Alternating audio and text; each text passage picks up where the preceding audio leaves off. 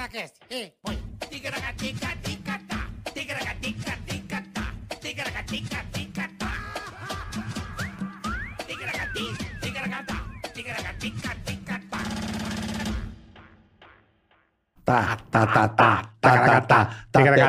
ticata. Tá. Fala, rapaziada, começando mais um Tigragat Cast. Tamo junto, muito obrigado. Curta, compartilhe, inscreva-se no canal. Certo, Carica? Uhum. Incidente. Bonitinho demais. Viu? Tudo bom, gente? Beleza, rapaziada? Todos bem-vindos. Né? Estamos todos felizes hoje aqui, nesse dia maravilhoso. Mais um episódio pra você, né? Passar o seu tempo. Tá estressado, né, Bola? É, com o saco cheio, vamos dar umas risadas, né? Ou então adquirir conteúdo, boa. Adquirir conteúdo, de verdade. Qualidade, né, Bola? Qualidade. Hoje o papo vai ser conteúdo de qualidade. Vai. Né? Então, hoje, prepare-se. A gente vai transformar, obviamente, isso num papo leve, descontraído, aquele papo botecário. Botecar, comendo um pastelzinho, tomando uma breja. Como é bom isso, hein? Tô com saudade de tomar uma brejinha, um petisco. Puta, um pastelzinho de queijo. Cocrete. Cocretinho, aquele camarãozinho frito. Eu lembro de um que não existe mais. Qual? Que era um enroladinho de pastel com uma salsichinha no meio, espetada no palito. Com massa de pastel faz tempo que eu não vejo, mas tem hoje. Lembra disso aí? Com massa de pãozinho. Ainda. Lembra de massa de pastel Lembro. Mas o do pãozinho existe. O papai comprou esses dias. É. Mas é o... Bacinho de doguinho, pão. Isso. O doguinha. Isso, o doguinha. Delícia. Tá certo? Então, boa, rapaziada. Você já sabe, já entra aí, já se inscreva no canal, ative os sininhos, tá bom? Curta esse vídeo, compartilhe. Porque se você chegar nesse vídeo e der o dislike... Ah, tá ventando um pouco forte. Né? Aquele vento mais brabo. E você andando na rua... com o seu carro, a família dentro do carro.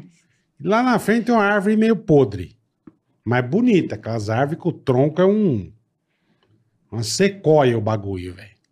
E o ventão tá lá.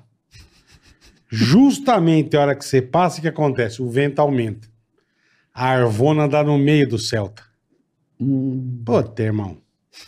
A hora que vem, que chega o socorro, escorreu tudo pro bueiro. Não tem nada dentro do carro. O céu tá preto, caiu. Ah, virou, não. A árvore dá aquela pancada que não sobra nada. Então só acha a carcaça do Celta. Entendi. Entendeu? Vai ter que procurar a turma no tamanho do ATI. É igual quando fazia cerol de pipa. Você bota o vidro, né? Fica igualzinho. Exatamente. Vira pó de cerol. Pó de cerol. Então não dê o dislike, por favor, tá? Muito obrigado. É isso aí. E também hoje não teremos... O superchat, né, Bola? Hoje é inédito, mas não é ao vivo. Final de ano, mas então... Mas é um programa inédito. Mas é inédito. E bom, dos bons. Pode ficar aí que o programa hoje é sensacional. É verdade. Se você gosta de crimes cibernéticos, se você está interessado em saber como é que funciona... Como é que você toma os golpes. É, se você deixou sua linguiça vazar aí numa situação, como é que você protege de uma suruba aí que vazou umas fotos. Nós vamos descobrir tudo isso aí.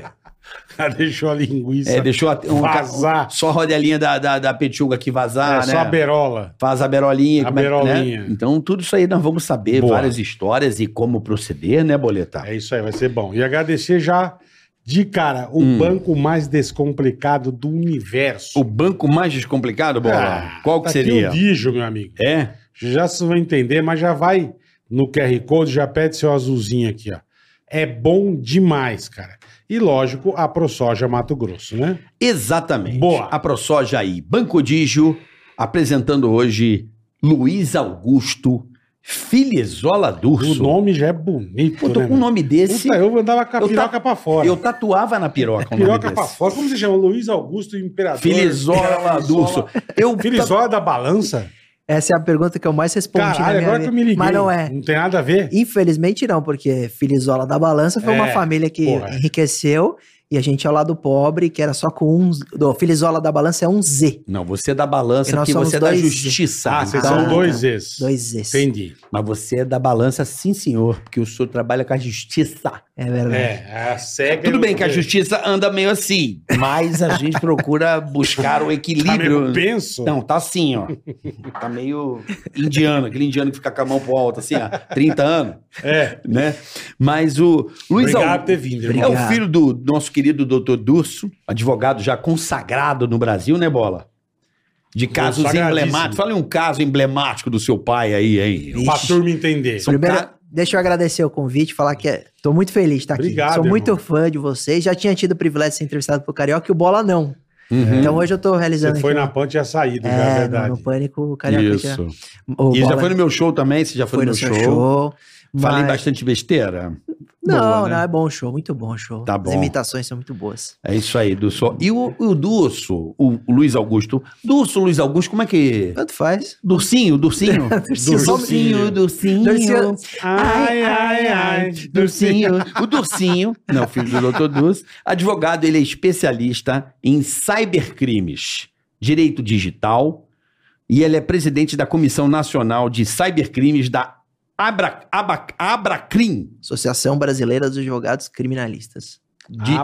Abracrim. Devia ser cringe. Abracrim. Difícil falar essa porra. Abracrim. Tome Abracrim.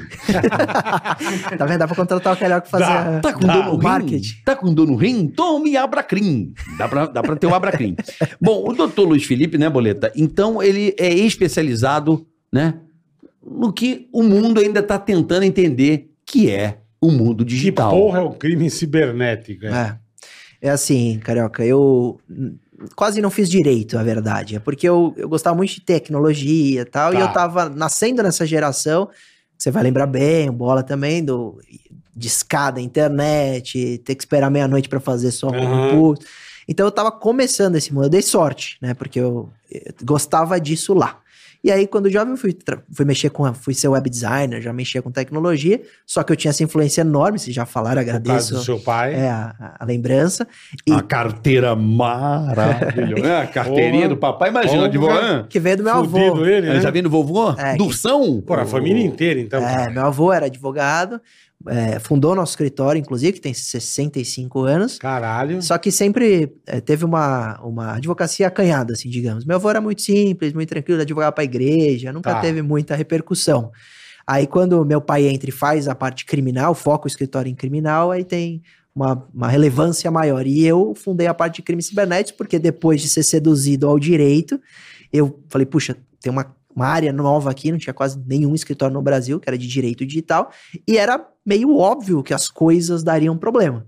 Né? O primeiro problema que deu foi o bug do milênio. 1999 vira 2000, será que vai travar o sistema e tal?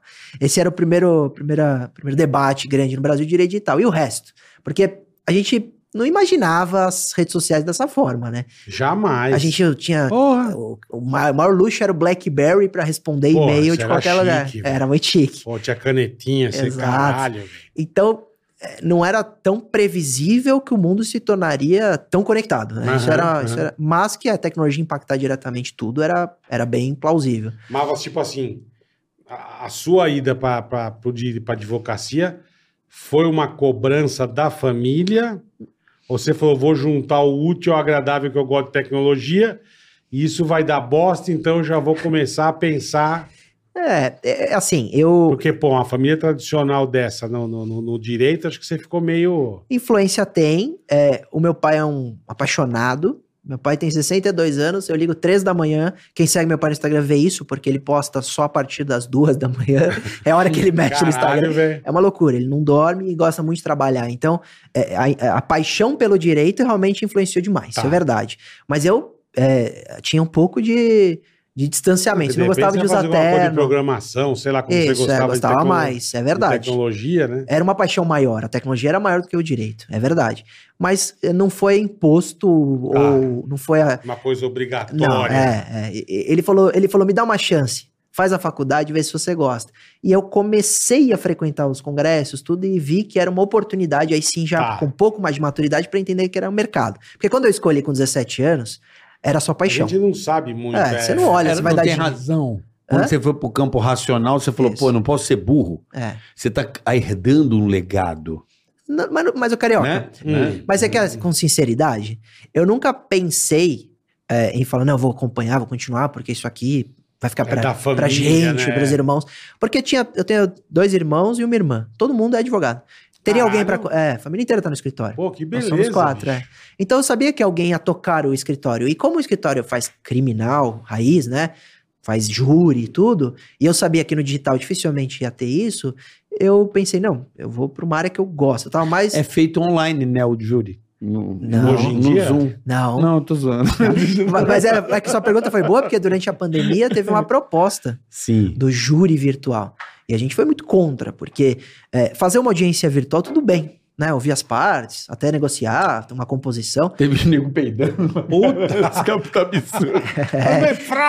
Teve fundo de biblioteca falsa cair. Foi uma...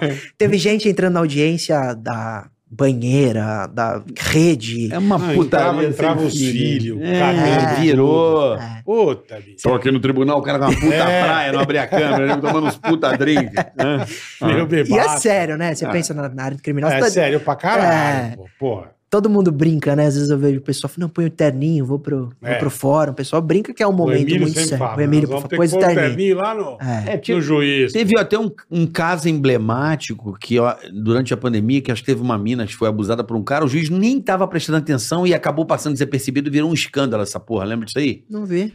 Tipo, julgamento online. É. Aí, tipo, o juiz, cara, ele não estava ouvindo. E a mina... suplicando ajuda e... cara, é verdade. E eles assim, ó. Eu vi. Foi abuso numa balada. Isso. Justamente porque não estavam reunidos ali, né, no espaço, que acho que é por isso, não? Sim. Não.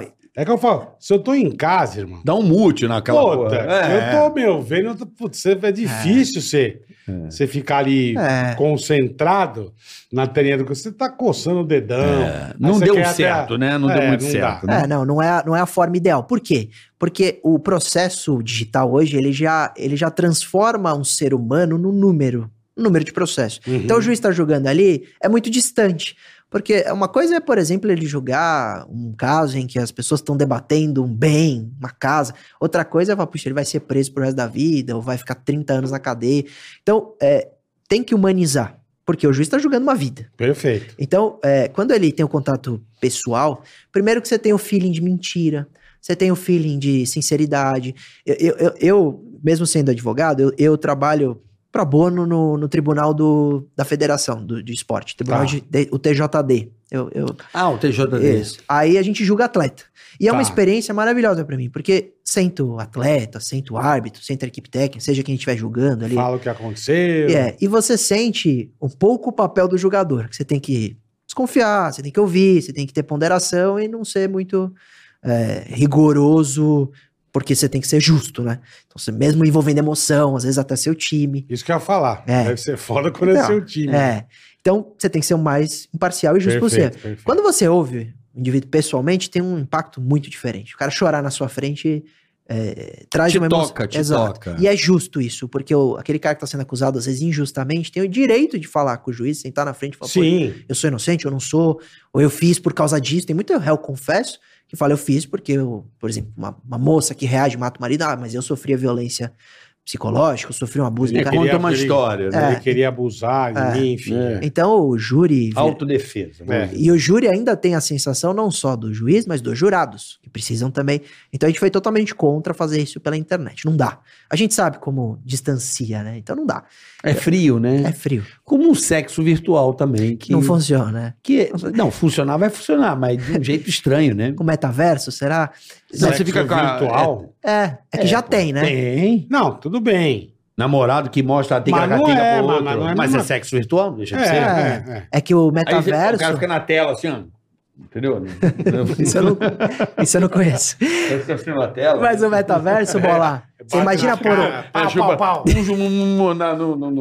imagina você pôr um óculos, uma roupa que faz os movimentos, que esquenta, e você teria a sensação de uma atividade. Você tá ali...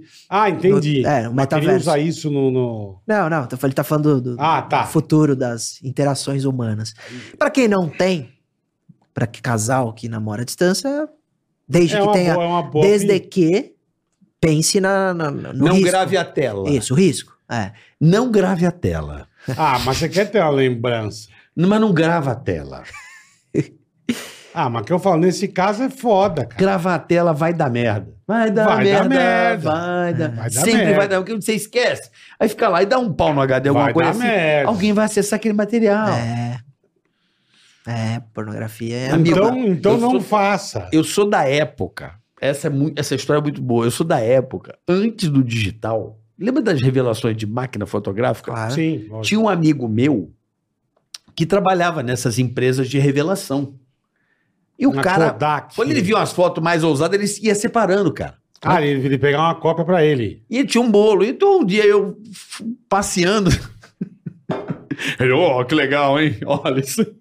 Quando eu olho, eu falei, caralho, eu conheci esse cara, um brother, né? Com a amante, cara. E eu, ó, que safadão, entendeu? Isso antes do digital. Isso eu vou dizer, 90 e alguma coisa. Meu Deus do céu. Aí, ó.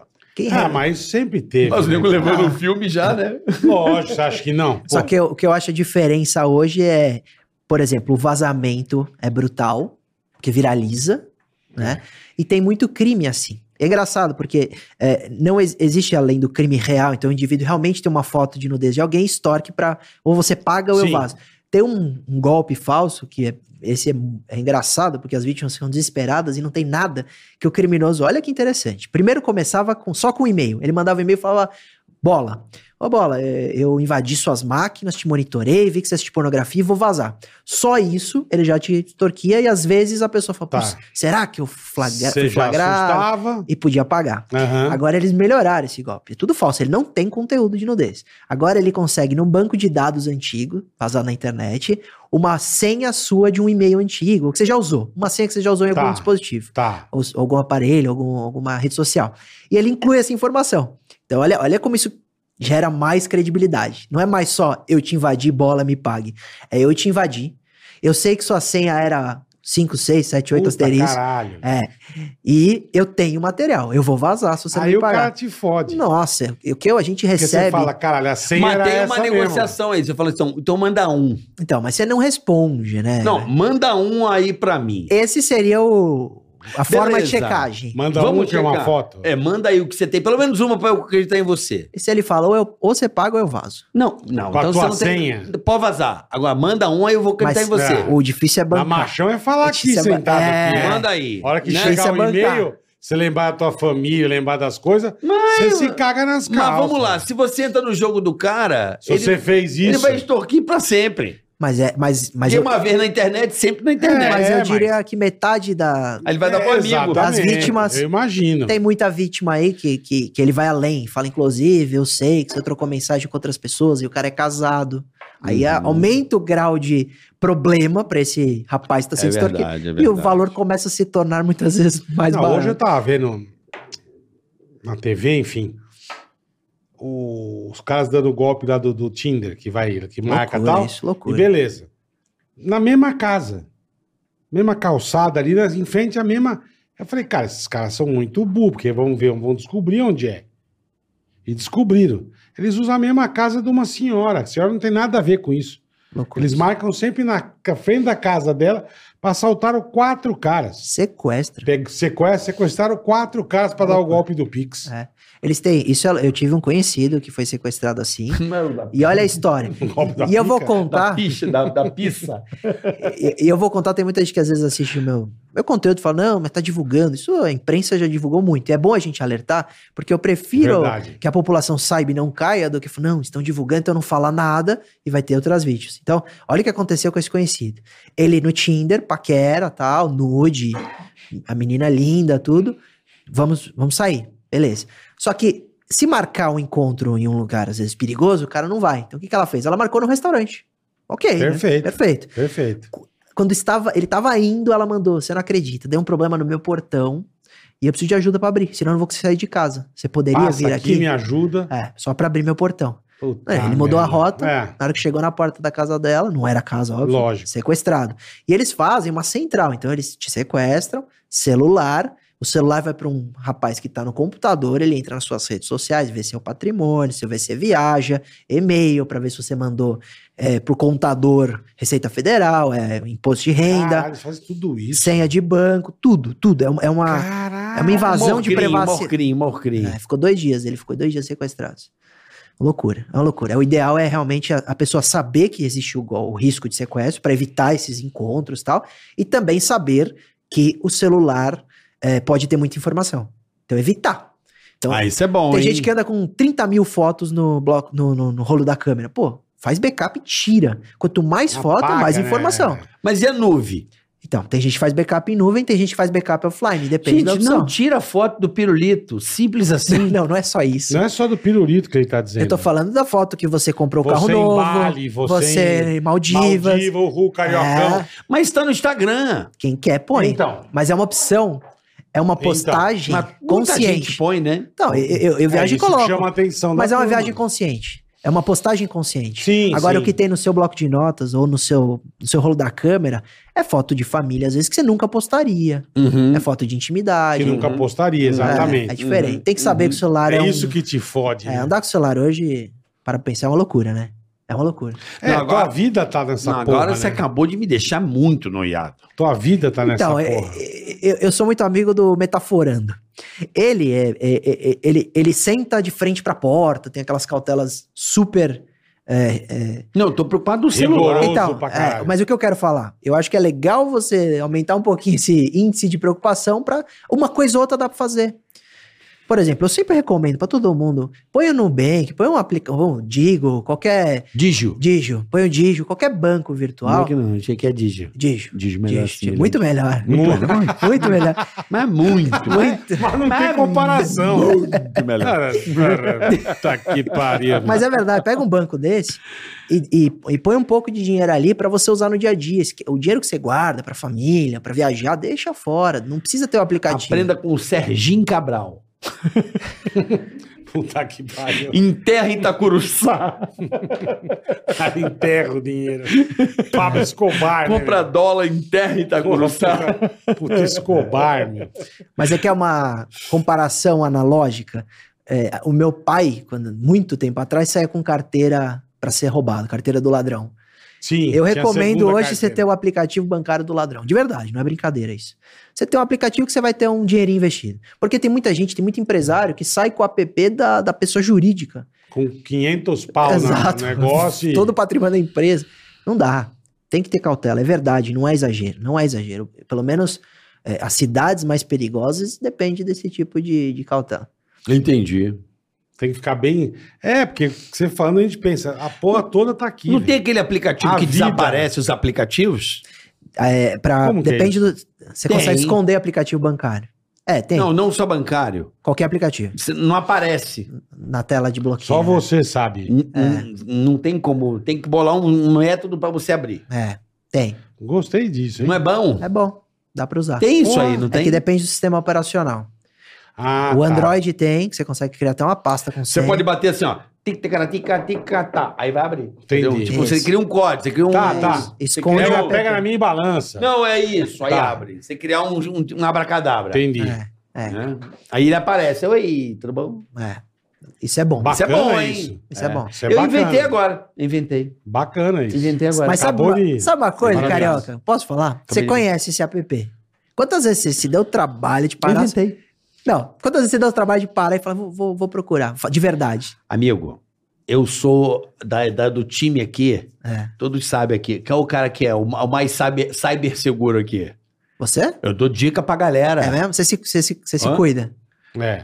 Não, eu não pego. Você se cuida? Muito. Pega e se cuida muito? Muito. Então tá bom. Eu e o Bola, por exemplo, eu chego aqui e falo, Bola, aquela do... Não posso falar, porque senão você goela pra rapaziada. Eu que eu... Não vou publicamente ensinar. Porque os caras esperam aqui na porta. Usa isso, usa aquilo, você faz isso. Tem uns truques que você faz. Se você fala publicamente, você ensina. Claro. O lazarento. Entendeu? Então tem travas. Tá certo. E eu chego pra ele e ensino pra ele. Por exemplo, eu nunca mais vou me esquecer. Eu cheguei no Pânico uma vez, Bola, acho que é testemunha. Eu falei assim, me dá o teu WhatsApp aqui. Aí... eu falei assim, botem dois fatores. Ah, sim, de botar. Eu fui pegando 100, por um, nego, que é isso? Falei, põe dois fatores. E foi, começou aquela... O que eu vi um maluco avisando, e eu vi um ou dois falando assim, pô, invadiram meu WhatsApp. É, hoje tem gente que dá um monte de dica legal, cara. É. É só tudo bem, tudo bem que dá no Instagram, todo mundo pode ver. Mas é um monte de coisa que eu não sabia que... Mas acontece o seguinte, Bola, o criminoso já sabe. Eles entendem, eles pesquisam, eles vivem disso. Sim, eles têm todo o tempo do mundo para pensar. Então, a população é a vulnerável. A população que não pesquisa como trazer mais segurança para o seu WhatsApp. Até por causa da audiência de custódio, né, também. A audiência do custódio também deixa a galera muito vulnerável. Mas você pensa, eu acho melhor ensinar do que não falar achando que vai ensinar o criminoso. Esse já pesquisou. Porque na audiência do custódio... Você tem razão. Na audiência do custódio, o que acontece? O cara vai lá, assalta a pessoa, dá facada no braço, né? Aí ele vai na audiência do custódio, diz, tá cheia a cadeia, deixa o rapaz de volta aí. Não é verdade. Não é verdade. Não, é o dia dos pais, tadinho. Ele tem um pai, ele tá triste, tem bom comportamento, a pessoa aqui, muito bem apessoada, é um querido, assaltou 3 bancos, mas ele é o pai legal, né? Então, mas posso falar? É bom aproveitar o espaço, vamos esclarecer. Menino bom. Posso esclarecer uns pontos, a vir, né? Uns pontos polêmicos? Por favor. Ponto da saidinha, é legal. Todo mundo que fala, não, eu sou totalmente contra a saidinha de... A saída temporária, né? A saída temporária das mães, dos pais. Só pode gozar desse benefício quem já está no regime semiaberto. Significa que esse detento ou essa detenta está saindo, se tiver trabalho, todo dia para a rua. A única diferença entre sair, trabalhar e voltar e dormir na cadeia e a saída temporária é que ela vai ter mais tempo para, exemplo, se deslocar. E isso é um benefício para quem tem, por exemplo, família longe.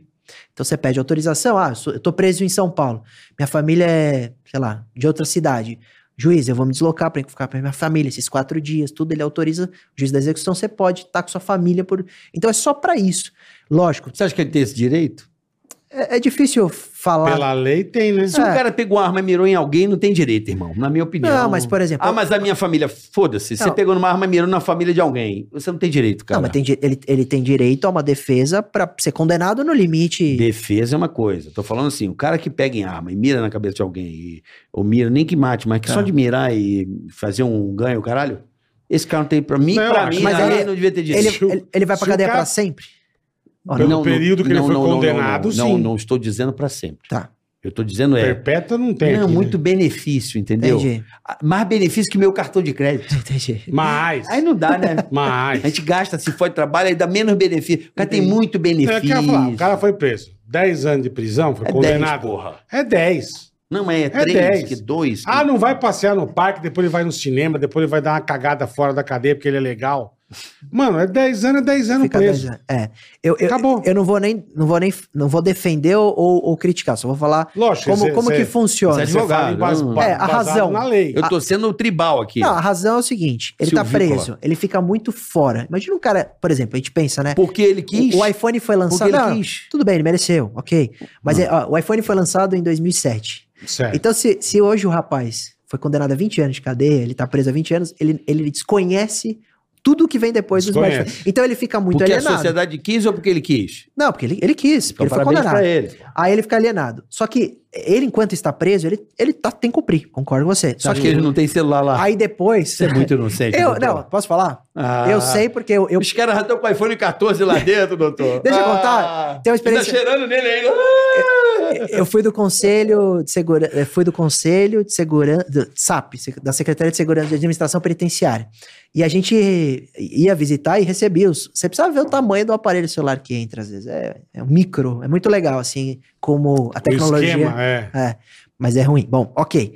Então, ele pensa... O cara tá pensando em ressocializá-lo. Então, ele vai aos poucos, tendo uma vida um pouco mais normal, para depois voltar para a sociedade. Qual o problema? E eu concordo com vocês. Eu acho que o rapaz cometeu um crime, ele tem que responder, punir e cumprir. Uhum. Qual o problema? O problema não é só a pena ou a ressocialização. É um pouco da cultura, é um pouco de tudo do nosso país. Porque se você for para as experiências fora, no Canadá, o cara pede para ser preso. Então ele é condenado, aí ele fala, você tem que ficar 2 anos preso, tá bom? Aí ele liga na cadeia, falou, tem vaga? O rapaz fala, não tem. Ele fala, puxa. Mas eu precisava de uma vaguinha. E por quê? Porque ele vai trabalhar. Não, ele quer ser preso porque enquanto ele não cumprir, o Estado retira dele um monte de benefício social. Então o filho dele não pode fazer escola, ele não tem direito a plano de saúde. Tá? Então quanto mais rápido ele cumprir, mais rápido volta a vida da família dele ao normal. E lógico, a prisão lá não é... A prisão lá não ensina ele a sobreviver na guerra, que é mais ou menos o que acontece aqui. Ensina ele que ele cometeu um erro, a sua liberdade vai ser tolhida por aquele tempo, depois ele vai voltar ao normal pra rua. Mas isso é Canadá, irmão. Mas é por isso. É um abismo do caralho daqui, velho. Por isso. Aqui é muito silvícola, irmão. Por isso, que no Brasil é muito difícil. Então, muito difícil. E aí vamos tentar ser Canadá? Não tem que tentar, tem que melhorar do jeito que aqui a cultura impõe, a lei, eu concordo. Eu acho que não tá bom. O Brasil é muito permissivo, eu acho. Se você pegar os crimes... Eu queria ter esses dados, mas se você pega aí... Falou igual o da Teda, que barbaridade, doutor. Falou igual o da Teda pra você entender. Esse tema... O tema combina com... Pra sociedade entender, né, meu irmão? Se você pega os dados aí da Secretaria de Segurança Pública, a reincidência do crime é o cara que tá solto, meu irmão. É o cara que a justiça facilitou a vida dele. Mas ele tem que ficar preso pra sempre. Não. Mas eu tô dizendo o seguinte, o cara, o que ele falou, 10 anos, dá 2, soltou, ou vai sair pro Natal. Esse cara que tá aumentando, é o mesmo cara. Entendeu ou não? Não é um ladrão novo, é um cara que a justiça não mantém o cara preso.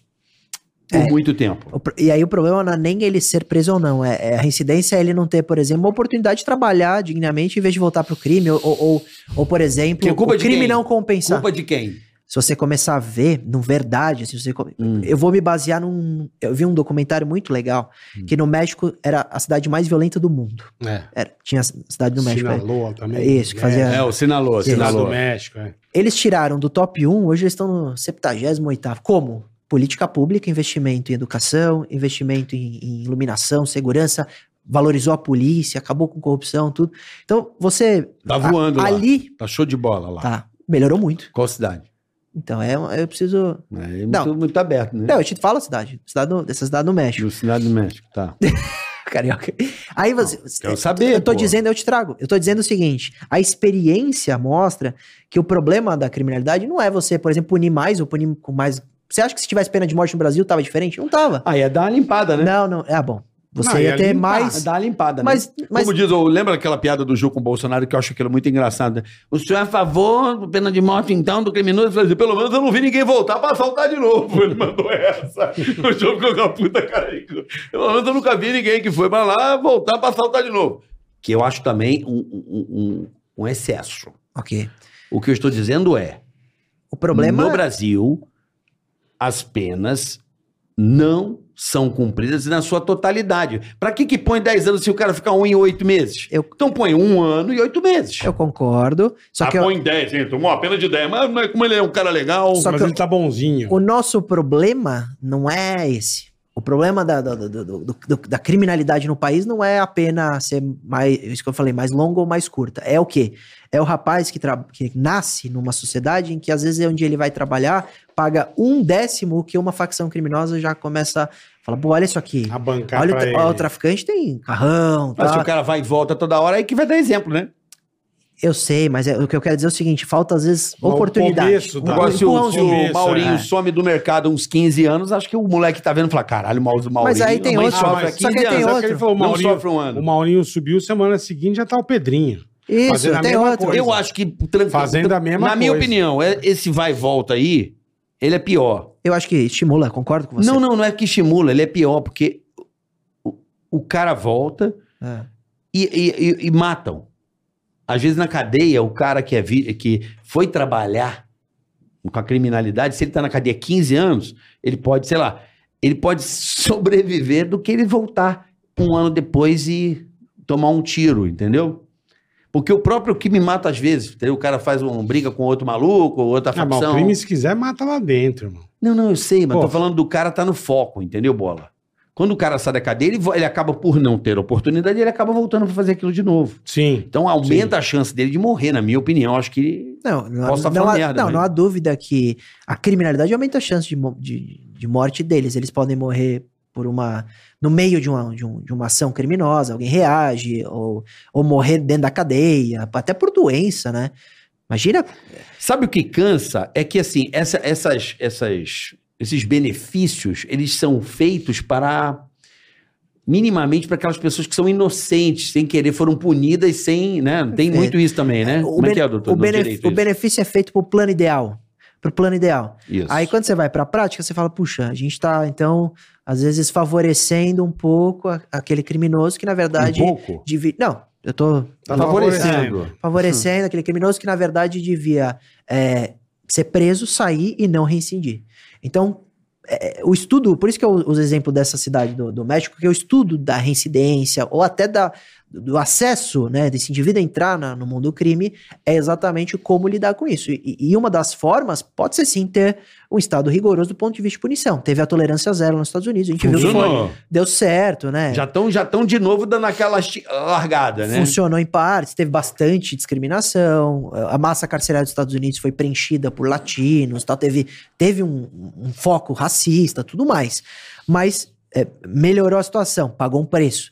O que a gente tem que achar é exatamente isso, uma forma de combate à criminalidade, mas também de dar oportunidade. Não adianta a gente falar, não, a partir de agora, vai pra cadeia, fica até o final, etc, mas não dá oportunidade, o cara, no mínimo, porque assim, estudo muda a vida. Uhum. Você concorda? Pois tudo muda a vida. Eu deixava estudando 15 anos, acho que vai ficar formar melhor, né, do que formar em um ano e meio, né?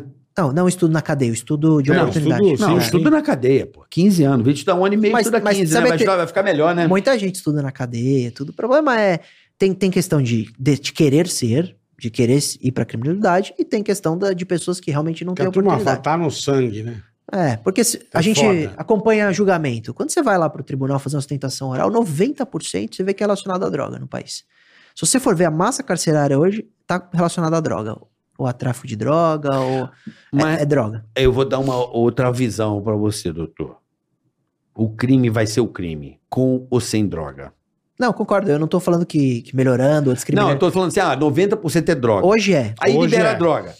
Os caras vão inventar outra porra. Claro, porque precisa ter renda. Libera maconha. Vamos dizer assim, libera maconha. Vai ter outra droga. Aí o cara vai pro pó. Aí o cara vai pra heroína. É isso. Aí o cara vai pra... Entendeu? Vai pro crack, vai pro inferno. Vai andando. Eu concordo.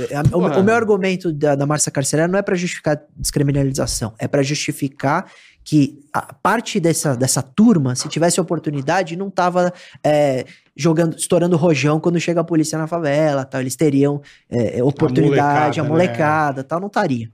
É verdade. Se você pegar o povo brasileiro, é trabalhador. O povo não tem tendência a criminalidade, não é natural. Falou, porque no Brasil a pessoa ainda é premiada quando é presa. Então, aí você pega isso. Ganha, né? Tem o trabalho de 1.000, o traficante ia pagar 4.000, aí ele vai trabalhar por... Eu vou melhorar esse exemplo, boa. Vamos esquecer facção. Vamos falar de crime cibernético. Boa. Quanto que rende para uma quadrilha aí que aplica esses golpes no WhatsApp, que é o golpe mais... simples do mundo, né? Ele pega uma foto de alguém da família, passa, oi pai, estou sequestrado. Preciso de dinheiro, tudo. Uma grana. Aí ele pensa, esse cara, né, que deveria... Ele pensa, eu vou trabalhar, vou ganhar 2.000 reais por mês, eu tiro 2.000 reais por dia aqui. Vai nada. Né? Aí ele pensa, na impunidade, eu concordo com você. Aí ele vai falar, se eu for preso, ele já faz a conta. Vai valer a pena, eu levanto o dinheiro, guardo. Sim, daqui a 2 anos a gente tá na praia. Eu concordo. Ele é premiado, eu concordo. Por um discurso imbecil de ressocialização. Não, irmão, é que o discurso fez merda, ideal... tem que pagar, não tem essa, senão vai virar putaria. Fez merda? Quem mandou fazer? Lamento, amigão, 15 anos. Mas 15 anos. Mas uma hora tem que ressocializar. Vai ressocializar em 15 anos, mas não tem negócio de progressão de pena. Mas a progressão é exatamente a ressocialização. Mas 15 anos. Você tem que pagar os 15. Aí ele ressocializa mais 10. Mas aí tem um estudo, esse é o problema. Tem um estudo que se ele fica encarcerado 15 anos e do nada ele é solto na sociedade, ele não consegue se ressocializar. Ele tem parabéns pra ele. Mas cria um outro muro pra ele morar. Não, mas aí você tem um alto índice de reincidência pra esse cara que não ressocializa. Pô, mas ele volta em um ano. É difícil. É muito difícil. Não. Peraí. Você pega. Peraí. Agora eu gostei. Eu gosto da peleia. Se um ano e meio... Qual é o índice de um ano e meio, a progressão de pena, o cara voltar a assaltar de novo? É igual, caralho, se você pegar na prática. Eu prefiro que ele fique 15 do que um ano e meio volta. Aí mais um ano e meio ele vai e volta. Aí mais um ano e meio ele vai e volta. Continua. É, mas é... Aí fica, em vez dele fazer isso uma vez, ele vai fazer 10, porque só em 15, um ano e meio, um ano e meio, um ano e meio, um ano e meio, um ano e meio, um ano e meio, um ano e meio, um ano e meio. Mas aumenta a pena dele. Mas é um ano e meio. É, a reincidência. Ah, um ano e meio, ele é legal, hein? Ele fez um Todd aqui legal pra nós, aqui ele esquenta a marmita. A solução... O debate é interessante, é muito legal, mas a solução, ela é muito complexa. Além de mexer em lei, você vai aumentar a pena, mais rigor, você vai investir em presídio, que é um problema, porque que político tem coragem de falar, vou tirar a verba... Mas por que é problema? Porque que político tem coragem de falar, vou gastar um pouco aqui de dinheiro em cadeia, sendo que o Brasil precisa de educação, de saúde... Cadeia não dá voz. Mas esse papo há 50 anos, doutor. Mas é a real. Tô cansado. Mas é a real. Duvido que se não tiver um político ou legislador fala assim, galera, é o seguinte, precisamos prender mais, não tá foda. Vocês topam pagar uma taxinha pra essa porra? Todo mundo vai pagar. Será? Paga. Pra fazer cadeia? O quê? Vai lá, vou lá. Não. Você pagava? Eu sim, mas... 10 anos por mês, 10 reais. Só que nego que não ganha tanto já tá pagando taxa pra caralho. Tá isento, velho. Tá isento. Você pagava 10 anos? Por quê? É interessante a pergunta. 20? Não, 10. 10. 10. 10 já ajuda a pagar a conta. Por quê? Porque o Bola tá fazendo raciocínio que é o seguinte, ele vai gastar 10, mas ele economiza porque ele não precisa ter carro blindado, não precisa morar em condomínio fechado. Tem ter mais segurança. Exato. Você sabe que tem imposto? Isso é melhor pra todo mundo. Você sabe que tem imposto em carro blindado? Claro que tem. Então, óbvio que tem. Então você paga pra ter segurança, ainda paga imposto pra poder ter segurança? É. E eu tenho que dar benefício pra ele? O imposto é em tudo, cara. É, em tudo. Se eu olhar pro lado, tem imposto. Não, eu tô dizendo o seguinte, tem que dar benefício ainda? Não tem que dar benefício. Você tá blindando o seu carro para se proteger dos caras, né? Da criminalidade urbana. Você ainda paga imposto? Sim. Então tem dinheiro, porra. Tem dinheiro. Eu acho que tem dinheiro. É dinheiro. Só que alguém tem que ter coragem de explicar para a população de fato entender, porque, cara, se você falar... A população já entendeu, doutor. A população não é uma pauta que dá voto. Não tem os homens que fazem a coisa acontecer, porque eles mesmos cometem os crimes, entendeu? Qual é? Mas aí valeria eles investirem. Porque se o presidente fosse igual no Canadá, eles teriam casa de... Operação Lava Jato, só tá preso quem? Não, Operação Lava Jato foi presídio especial. Não, mesmo. Quem tá preso? Hoje? Pouquíssimos. Só tem um. Só tem um, cara. Fizeram o maior roubo aí da história do Brasil, tem um cara preso. Na cara de todo mundo, com vídeo, delação, a porra toda aí, você vê tudo aí. E aí? Vamos continuar? Não, então, legal. Mas olha que interessante. Essa... Porra, legal, não, cara, gente boa. Mas essa frustração da Lava Jato é boa. Porque, então, a solução era a gente aumentar a pena para crime de corrupção? Não foi. Por quê? Porque a maioria não tá presa porque fez delação. E aí o benefício da delação era cumprir em casa. Goelou a turma. É? Teve... Quem fez, eu não vou citar nomes aqui, mas teve uns 4 caras que não fizeram delação e também estão soltos igual os que fizeram. Mas aí você saíram melhor, porque não saíram como cagueta. Ok. Aí você tem que olhar. E tiveram o mesmo benefício do que o cara que caguetou. Ele foi absolvido? Esse cara foi absolvido? Não, mas tá solto, irmão. Não, foi absolvido? Ele tá montando ministério aqui com a caneta aqui, ó. Esse cara aqui lá, hein? E aí, papai? Tá no comando do teu imposto, do teu dinheiro que você tá pagando aí. Mas essa reflexão é boa, porque a Lava Jato representa o que é o judiciário brasileiro. É a Operação Leva Jato. Nós levamos, né, porra? Na cara. Leva Jato. Virou Leva Jato, cara. Mas é a realidade do país. Como que soluciona, Carioca? Estamos resolvendo, estamos debatendo pra isso. É isso. Pra melhorar essa situação aí. Ah, mas difícil, hein? Não, a impunidade, cara. O problema do Brasil não é educação. O problema do Brasil é impunidade. Hoje, com a internet, você educa o cara. Porque a internet é acesso. Você não precisa ir na biblioteca. Você tem um livro lá, você pode... Você quer fazer uma boa ação? Vamos doar os QR Codes aqui pra escola. A molecada já baixa no celular o livro. Isso não é problema. Isso aí a gente consegue fazer. Agora, a gente não vai resolver enquanto não criar impunidade. Porque você pode dar a melhor educação pro moleque, né?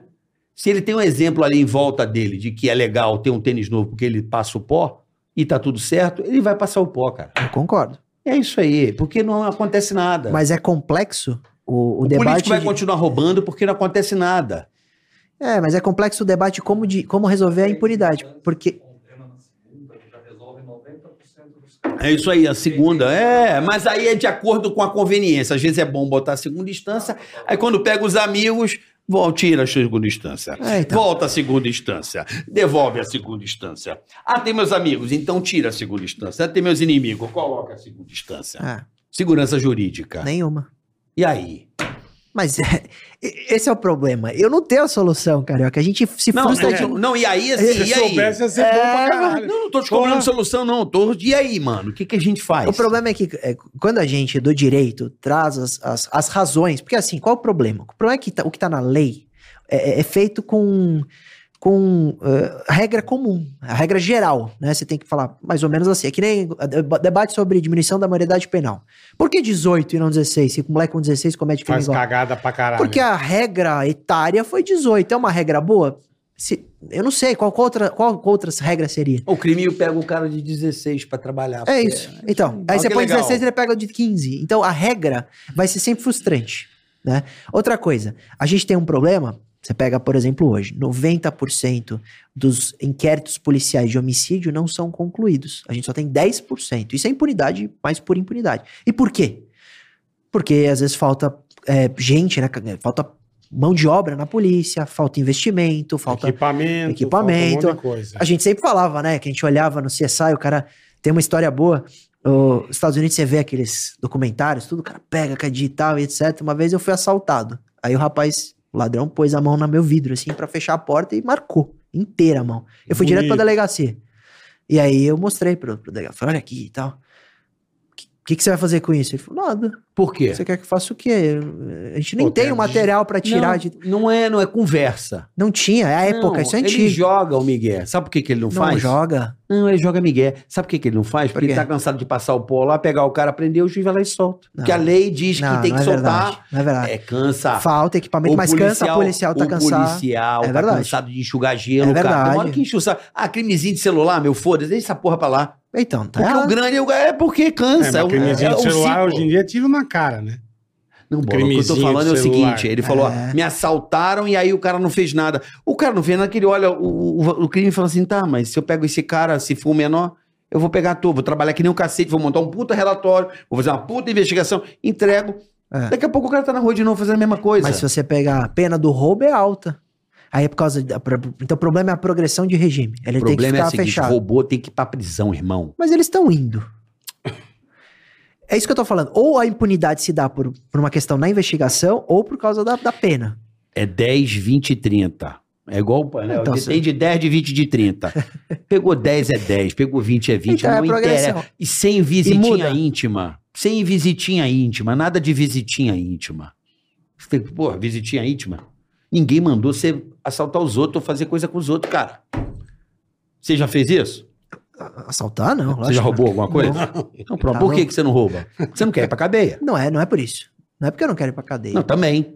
Não, mas também, você não quer. Porque não é a índole dele. É ética, é. Mas porque também não quer. Ah, não tem, mas... Não, não gostaria de... Não gostaria. Pra quem já frequentou a cadeia sabe que não é legal ser preso. Não, claro que não é legal ser preso. O que eu tô discutindo não é ser legal ou não. Tô discutindo ninguém, mas eu quero dizer, ninguém quer ir pra cadeia. Porque o cara faz a conta, filhão. Será que faz? Faz. O cara faz conta. Eu tenho dúvida, assim, trabalhando diretamente com o criminal, se, por exemplo, a pena for 10 anos ou 15 anos, e se ele for cumprir 10 em 6 fechado ou 10 fechado, se faz diferença na prática numa redução da criminalidade. E a gente tem experiência. Então, por exemplo, nos Estados Unidos, teve uma época que eles queriam diminuir sequestro. Tá? Aí eles colocaram que sequestro. Aí eles colocaram pena de morte para sequestro. Só que já existia a pena de morte se era homicídio. Para sequestro não. Aí eles incluíram para sequestro. Falaram, vamos diminuir o sequestro, achando que isso ia diminuir. Sabe o que aconteceu? Em vez de diminuir o sequestro, continuou a mesma taxa de sequestro, só que o sequestro não se acabava, não se solucionava com a devolução do sequestrado ali, da vítima. Acabava com a morte da vítima. Por quê? Porque o sequestrador sabia que de qualquer jeito ele ia pra pena de morte. Então pouco importa matar ou não a vítima. Pena de morte, Você desestimula, às vezes aumentar muito a pena, você desestimula o cara a pensar duas vezes antes de... Porque, por exemplo, eu defendo que a gente no Brasil vê muita fuga. O policial dá a voz pra parar, tá, o cara sai de moto, entra na contramão, tem aumento nenhum, isso não muda nada pro cara. E eu defendo ter um crime de fuga, assim, de fato, que tem uma pena relevante pra ele aumentar, né? Se esse cara for preso, pego, pra ele pensar duas vezes antes de fugir. Aí sim ele fazer a conta. Puxa, mas eu já vou responder por por tal crime. Então, não vou fugir, porque pode piorar. E a fuga coloca um monte de risco. Os caras entram na contramão, uma loucura. Fácil. Ainda mais esses que estão de moto, com moto, com o negócio de entrega, tudo, né? Atrás, isso, caralho, uma loucura. É. Não tem. Aí eu fico pensando, ok, acho que seria importante por questão de ser justo, mas será que faria diminuir as fugas? Eu tenho dúvida. Eu não sei se eles fazem muita conta. Se fizessem a conta, eu acho que é um pouco de questão social, mas é um pouco também de não ter oportunidade. O cara fala, puxa, é a minha única opção. É a única opção, porque tem muito preso que vai, e aí o policial na hora de perguntar, ele fala, por que você fez isso? Ele fala, pra pôr comida em casa. É. Tá, porque a gente tá falando do criminoso que é bandidão, né? Ô, velho, eu não tô falando de crime comum. Eu tô falando de crime de arma, assalto. O que eu tô mais injuriado é assalto, pô.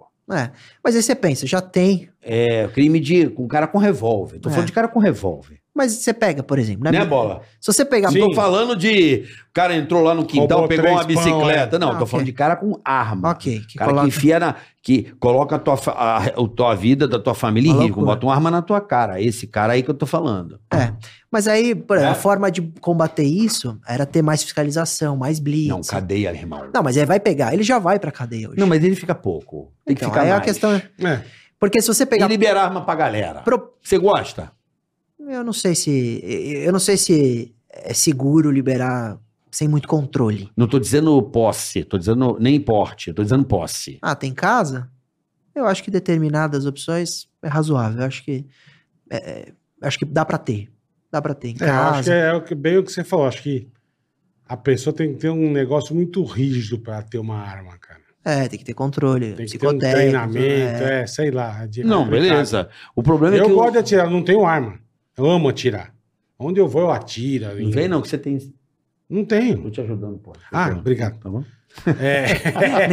Bola, ixi. E aquela... Ando com duas na cintura. A granada na bola. Ah, tá brincando. Não, hein? O negócio acha que meu saco é grande, é uma granada, caralho.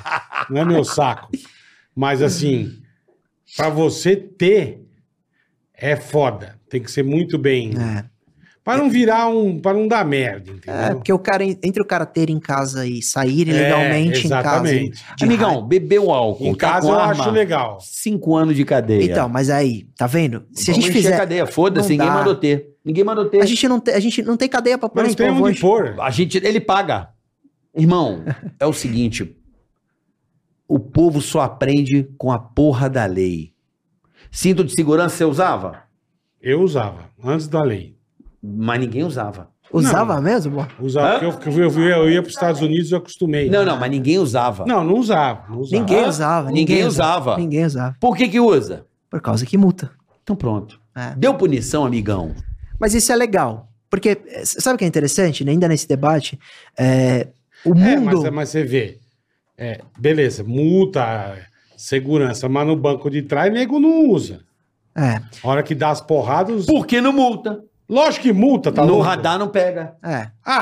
Mas aí o cara... segurança é obrigado pra todo mundo que tá no carro. Tá, mas aí que eu te falo. É obrigatório. Vou dar um exemplo. Rio de Janeiro, todo mundo jogava lixo no chão.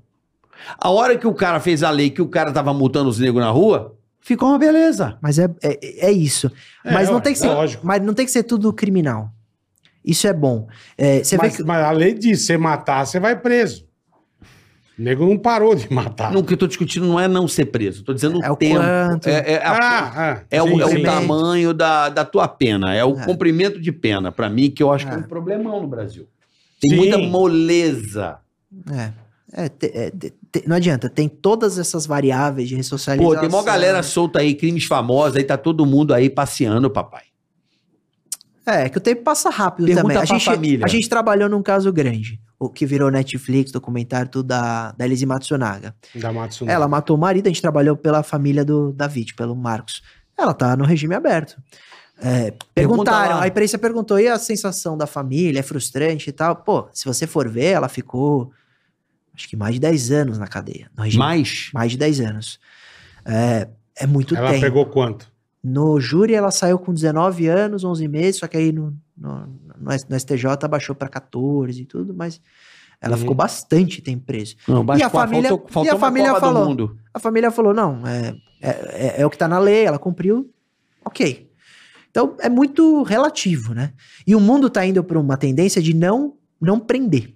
Uhum. De não prender. O mundo está indo para essa tendência, para fazer de alguma forma outras punições. Como você falou, negócio, imagina se o Estado resolve prender quem não usa cinto. Não precisava, era muito melhor multar. Mas peraí, porra. Calma, não, você também foi com um abismo do cara. Porra, meu irmão. Caralho, eu só tô dizendo o seguinte, de papel, porra. Prender qualquer merda e vai pra cadeia. É isso. Você pode pegar esses caras que, por exemplo, vão ter a liberação da arma. Se ele tá andando armado, bêbado, igual você deu exemplo, ele paga uma baita multa. Ele vai pensar duas vezes. A pessoa que põe a pessoa em mala, um pedaço, ela tinha que ficar uns 30 anos preso. Não, 30 não. Uns 30. Uns 30. Se foi comprovado 100% certo... Foi comprovado, ela foi reconfessa. 10 anos é pouco. É pipoco na cabeça e em terra. Você é desse nível aí? Então, o bolo já é mais radical. Mas você vê, é isso. E aí, qual é o... Eu sou contra o pipoco, mas... Se tem os pena de morte. Não, porque morte é lucro. Morte aí é lucro. Pra quem? Agora, uns trintinha é bom. Trintinha? Trintinha. Trintinha é pra troféu pra ela, irmão. Não, trintinha é bom. Tem 20, sai com 50 e tá tudo certo. Não, trintinha é gostoso. Agora ficou 10. 10 é lucro, pô. No mínimo uma perpétua, no mínimo. Então, é legal ver esses dois, vocês debaterem pra mostrar como o que é impunidade e o que é justo é subjetivo. Vamos abrir a porra do plebiscito, caralho. Boa. Eu só falo, plebiscito. Ouve a população. Vamos ouvir a população. Boa. O Brasil, a população é radical. Crime cibernético tem pena forte ou não tem pena? Tem pena. E é engraçado, cada vez mais forte. Cada vez mais forte. Por quê? Porque a gente vê exatamente que o impacto do crime cibernético, às vezes, é muito maior do que no mundo físico. Não, é porque quando se pune mais, você consegue prevenir. Está aumentando as penas para poder inibir. Para poder inibir. Então, isso, pronto. Mas não no sentido de, a gente criminalizou e eles não pararam. A análise do legislativo a gente criminalizou, mas a pena não representa uma resposta adequada. Sabe por quê, Carioca? Porque tem um problema muito grave se você simplesmente começar a aumentar a pena, você não vai conseguir deixar proporcional. Porque você fala assim, homicídio é 100 anos. E lesão corporal? Não, lesão corporal vai ser 50. Aí você começa a ver outras condutas e não consegue encaixar no que seria justo. A gente já tem essas... Hoje a gente tem um problema já na lei de desproporcionalidade das penas, porque uma conduta que parece ser mais gravosa não consegue ter... Vou te dar um exemplo concreto. Começou a ter muita perseguição online, stalking. Hoje é crime perseguição. Tá lá no 147A do Código Penal, crime de perseguição. Então hoje é crime o stalking. Por quê?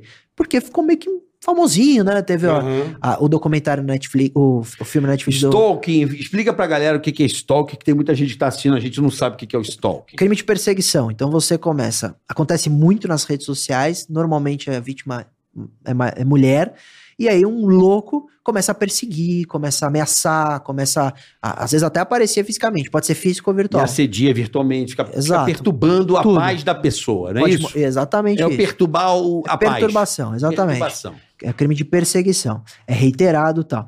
Então, o legislador falou, putz, isso está acontecendo muito nas redes sociais, vamos acabar com isso. Como? Vamos criminalizar. Só que o crime de lesão corporal, ou seja, bater em alguém, a pena é de 3 meses a 1 ano de detenção. A pena é baixa. Baixa.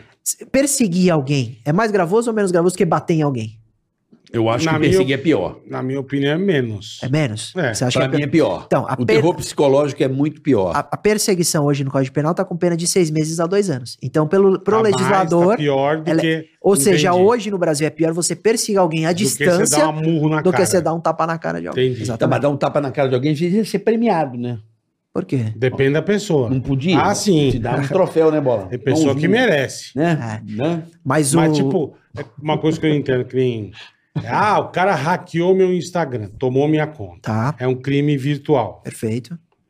Se você descobrir quem é esse cara, vai se fuder ou não? Eu vou te falar... Se fuder que eu digo, vai ter uma pena. Vou te falar a pena e a gente faz a reflexão se ele... Tá. Vamos lá. Invasão de dispositivo informático é o crime. Invadiu o computador, invadiu... Tá. A pena era, quando entrou, que foi uma lei famosa de uma amiga de vocês, inclusive. Vocês lembram, não? É uma lei que foi apelidada por uma atriz. Sei, a Digma. Era... A gente conhece. De 2012. Não tem problema, sei, a Carolina Digma. Lei Carolina Digma. Lei de 2012. O que era? Invasão de dispositivo informático, a pena era de 3 meses a 1 ano. Por quê? Porque à época, pouca gente tinha, 2012, pouca gente tinha problema de invasão de computador, era muito incomum. Não tinha muito seguidor. Ninguém usava rede social, era muito incomum. E a época foi justo, porque teve vazou nude dela, né? O cara que foi arrumar o celular dela, acabou se coletando, invadiu e vazou. Ok. Passou o tempo, cara. A gente percebeu que invadir computador é muito sério. Porque do mesmo jeito que ele invade você e pega seu Instagram e tal, ele invade uma empresa e coleta todos os dados daquela empresa, dados pessoais e tal, com LGPD e tudo. Então, 3 meses a um ano era ridículo, né? Não desestimulava e não era nem adequado. Recentemente, tem nem 2 anos, mudou para 1 a 4 anos. Então, hoje a pena é de 1 a 4 anos de reclusão. Aumentou a pena? Aumentou, de 3 meses a um. Quer dizer que, então, que aumentar a pena funciona? Não. Quer dizer que... mais. Eu acho que é necessário, mas cara. Sim, não, mas, o cara que tá sendo muito maldoso comigo... Eu não. Sabe por quê? Eu não sou contra aumentar a pena. Não, eu só tô querendo entender. Não, mas eu não concordo sendo maldoso, com você. Eu tô querendo só entender. Vamos lá, eu concordo que realmente tem caso que aumento de pena... 1 ano a 4, quanto tempo o cara fica preso? 1 ano a 4? Então, aí no seu caso. Não. 1 ano a 4 anos, quanto tempo o cara fica preso? Ele nem vai pra cadeia. Olha aí, bola. Porque ele vai ser condenado... Então não é pena. Mas é pena da gente. Tem que ter pena do cidadão que não tá cometendo um crime. Mas isso é uma... Por quê? Não é que eu sou a favor disso. Vou explicar como que é. Eu sei que você não é. Eu tô discutindo. Eu não tô falando pra você, cara. Você tá levando pro pessoal. Não é eu. Eu não tô levando pra você. Eu tô levando pra todos. Eu tô levando pra todos. Sabe qual é, Caraca? Não sou eu. O problema é que quando eu falo... Vem depois, eu vejo os comentários e o pessoal acha que eu tô defendendo isso porque é o que tá na lei. Na verdade, eu só explico o que é. Claro, por isso que eu faço sempre isso. Eu tô levando para a galera. Eu não entendo um caralho da lei, por isso que eu pergunto. Então, 1 a 4 anos. Por que ele não vai ser preso? Porque você imagina, mesmo que ele seja reincidente, mas ele vai perto do mínimo, vai tomar 1 ano, 1 ano e meio, 2 anos, que ele seja condenado. Isso não se admite no regime nem semiaberto, vai pro regime aberto. Então, no caso do Carioca, ele acha que seria adequado ir direto para o regime fechado. Não ter o regime aberto, por exemplo. Ficar os 4 anos preso. Não estou dizendo que é regime fechado. Veja, eu estou querendo discutir. Mas qual seria o regime? Não sei. Qual é o tamanho do crime? Ele invadiu um dispositivo informático. Invadiu um dispositivo, tá. É aquilo que você falou. A pena de 1 a 4 anos de quê? De detenção. De quê? Detenção. 1 a 4 anos vai para detenção? Não, não vai pra cadeia. Então não é pena. Mas é a pena que tá no Código Penal, isso que eu quero dizer então, só. 1 a 4 anos de quê? De pena. Não. Detenção. Detenção. Isso. Ele fica detido? Não, mas não, fica detido ou não fica detido? Fica. Então pra que tem 1 a 4 anos de detenção? Porque ele vai ter subtração de direitos. Então ele vai ter, por exemplo, ele não vai poder sair de final de semana, ele vai ter horário pra... Ele vai ter que assinar... Tornozeleira? Não vai, porque ele não tá em regime de controle do Estado. O Estado, o crime dele pro Estado é tão baixo a pena... finge que você tá... Vou te falar na prática. Pro Estado, o crime dele a pena é baixa, então ele não precisa ter nenhum tipo de controle estatal de deslocamento, e vai ter algumas punições para tirar direitos. Então ele não vai poder transitar de madrugada, ele não vai poder viajar sem autorização, ele vai ter que assinar todo mês e tal, e ele perde a primariedade. Que numa reincidência pode ser... É isso. Então ele vai continuar invadindo o celular?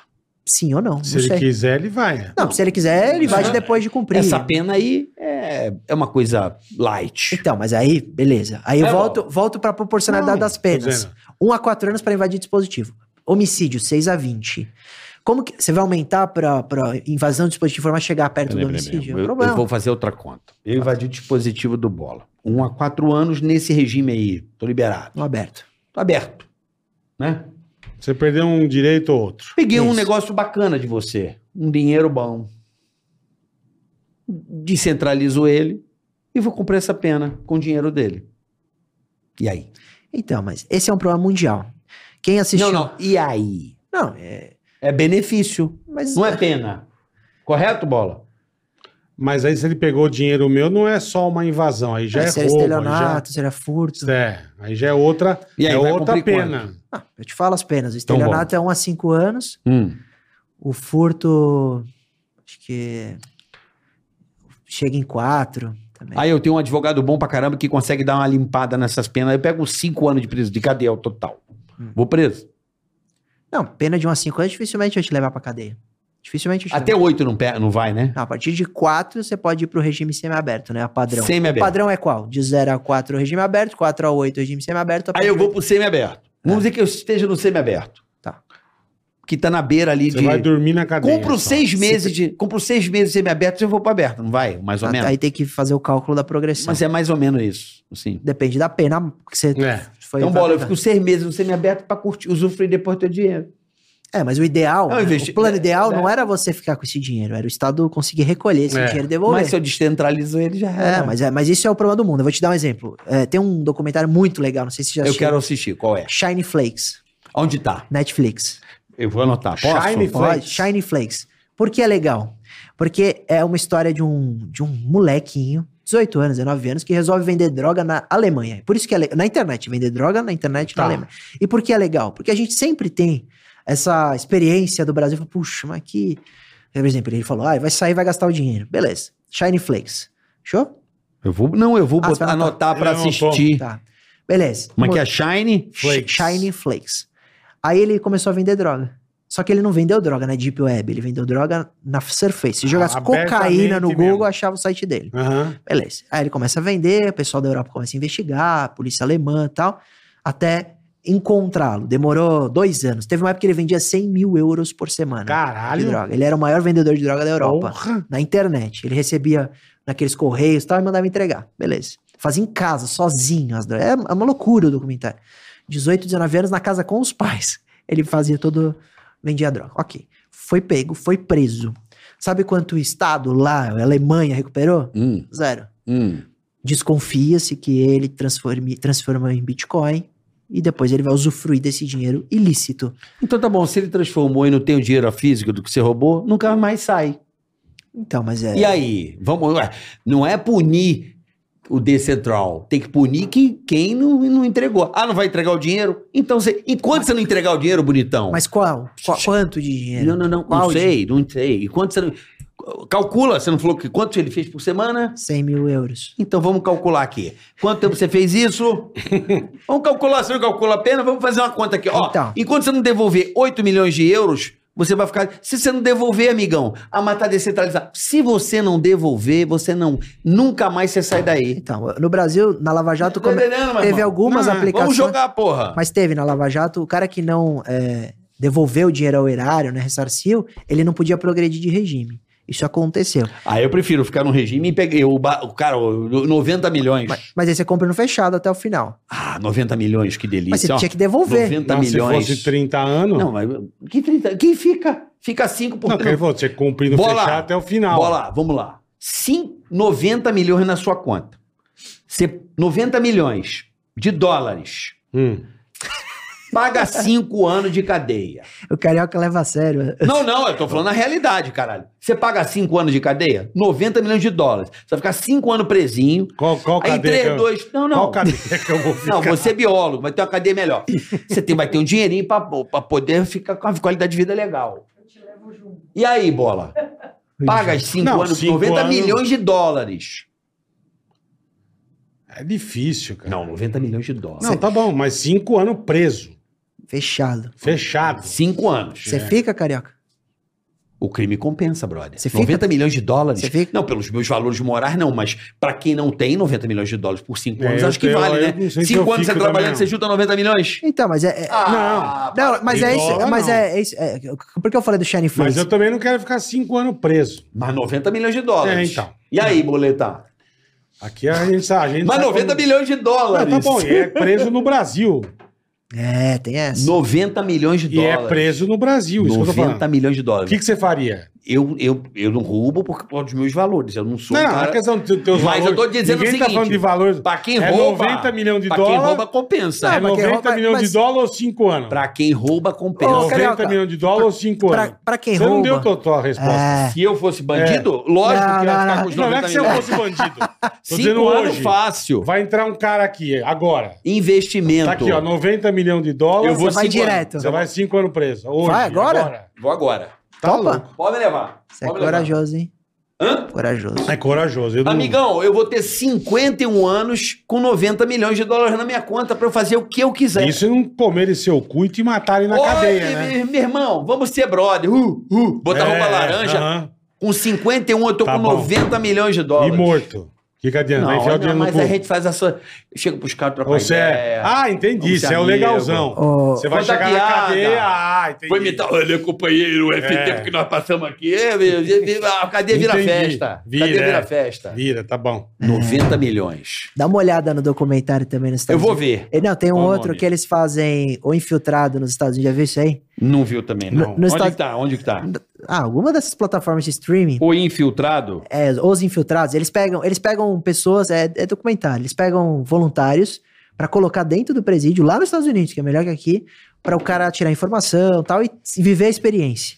Você precisa ver o que é, uma semana, depois você assiste e você me dá essa decisão. Não sei se você viu, acho que é no Netflix, um cara, as piores cadeias do mundo. Ah, tem. É legal, ele vai visitando cada cadeia em cada país. Você fala, nem fodendo. 90 milhões de dólares. Não vale dinheiro nenhum. Agora, tem lugar que não vale dinheiro nenhum. 90 milhões de dólares. É pouco. É pouco. E pra ser o exemplo... Porra, 90 milhões de dólares é pouco? Não, pra você ver a cadeia que você fica... Não, e você sai com a cabeça que você não consegue usar. Não, você não vai nem gastar o dinheiro.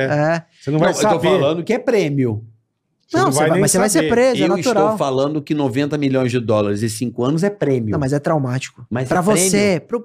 É prêmio pra quem já tá na cadeia. Mas pro ladrão, ele fica 5 anos de cadeia pra roubar. Aqui não dá pra ninguém falar, porque ninguém nunca foi preso. Cara, eu imagino o arrependimento. Eu imagino, juro por você, o arrependimento desse diretor da Petrobras que devolveu o nome. Ele deve tá muito arrependido. Ele deve tá arrependido. Ou então ele tem dinheiro pra caralho, porque ele deve tá arrependido. Ele tá assim, porra, cara, se eu não devolvesse essa porra, eu ia ficar 3 anos aqui e ia estar com essa grana.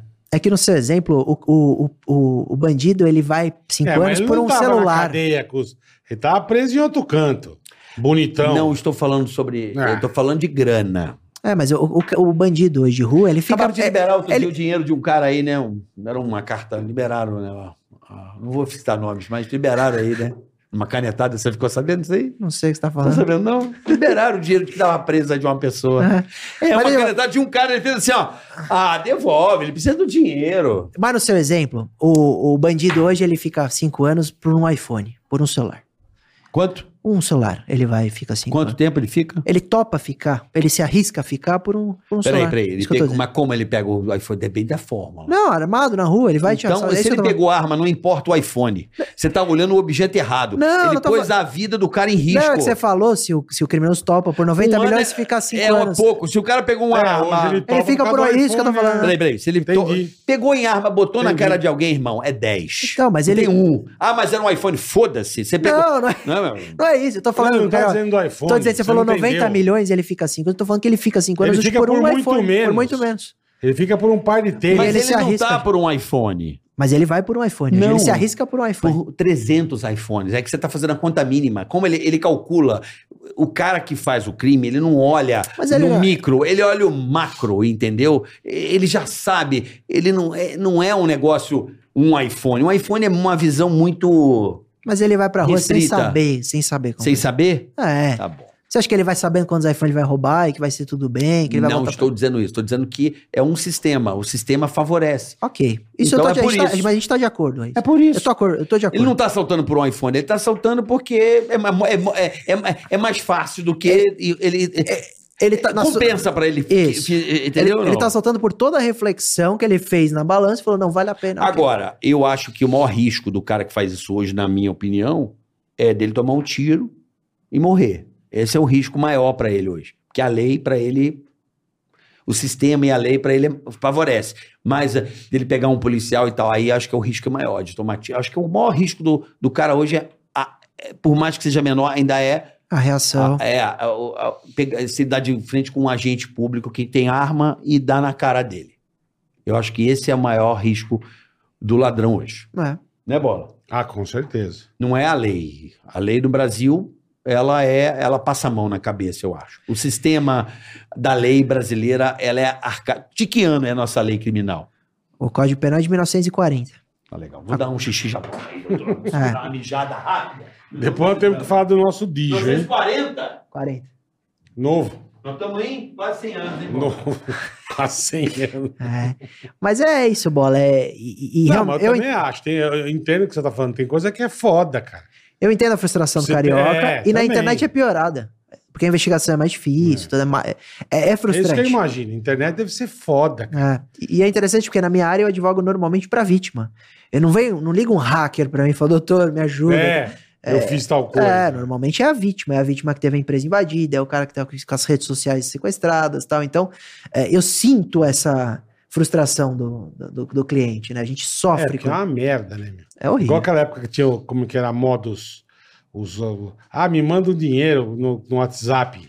Se o cara roubava o WhatsApp do outro e pedia dinheiro pra turma, velho. E a pessoa acredita, porque... E é o que você falou, e o cara ganhava uma grana, velho. Puta, é foda, né? E por mais que a gente... a gente avisa, você vem aqui, você fala e tal... A turma vai e cai na porra do golpe do Tinder, irmão. E cai no bilhete premiado da internet, do Pix. É foda, meu. E eu não sei definir direito as razões, assim, porque cada caso é muito específico. Às vezes você pega alguém, porque o cara é o maior desconfiado do mundo, né? Ele não cairia. Mas naquele dia, alguma coisa que fez ele ter... Ou a ligação passou a credibilidade. Sabe, tem um golpe hoje, eles estão ligando para as vítimas, por exemplo, toca o seu telefone. Ô, bó, que é do seu banco e tal, a gente tá fazendo uma checagem aí de segurança, porque teve uma fraude, mas a gente bloqueou. Só que você precisa baixar uns novos aplicativos de segurança e tal. Manda você baixar um aplicativo que dá acesso remoto ao seu celular. Caralho. Tá famoso aí, golpe da mão fantasma, a imprensa apelidou. E aí, quando você valida, né, esse aplicativo, o criminoso, ele acessa, já invade. Exato, ele usa como se fosse uma assistência técnica. E aí ele fala assim, ó, agora faz um pix de R$1 pra ver se validou o sistema de segurança. Você faz pra logar. Nessa hora ele já pegou tua senha, tuas coisas. E aí ele vai e começa as transferências. Puta que pariu, não sabia dessa não. Então, essa é novidade. E aí, qual que é o alerta? Fala, puxa, desconfie de ligação do seu banco. É porque os alertas são muito variáveis, né? Desconfie de ligação do seu banco, cuidado com o aplicativo que você vai baixar, cuidado com o site falso. Essa eu não sabia, caralho, meu. E tem credibilidade, porque eles ligam e é muito bem feito, né? Essa central que te liga. Muito bem feito. Eles ligam e falam, ó, tá com fraude. Outro dia mostrou um, o cara ficou, acho que 3 meses conversando com a moça. 3 meses. Então você fala, caralho, 3 meses. Cara, porra. Você fala, cara, agora eu tô garantidão, né? Não foi uma coisa de uma semana. E outra vez também, o cara, negócio de banco, o banco ligou umas 14 vezes pro cara. E não acontecia nada. Na última... Se você for olhar de investimento em cripto, até caiu a filha da Xuxa, Sasha, 1.300.000. Esses golpes de investimentos, eles perduram muito tempo, porque ele, às vezes até ele recebe o investimento, devolve dinheiro pra ir depositando mais. Então, Não, outro dia pegaram o cara, o rei do Bitcoin. O faraó, o faraó das cripto.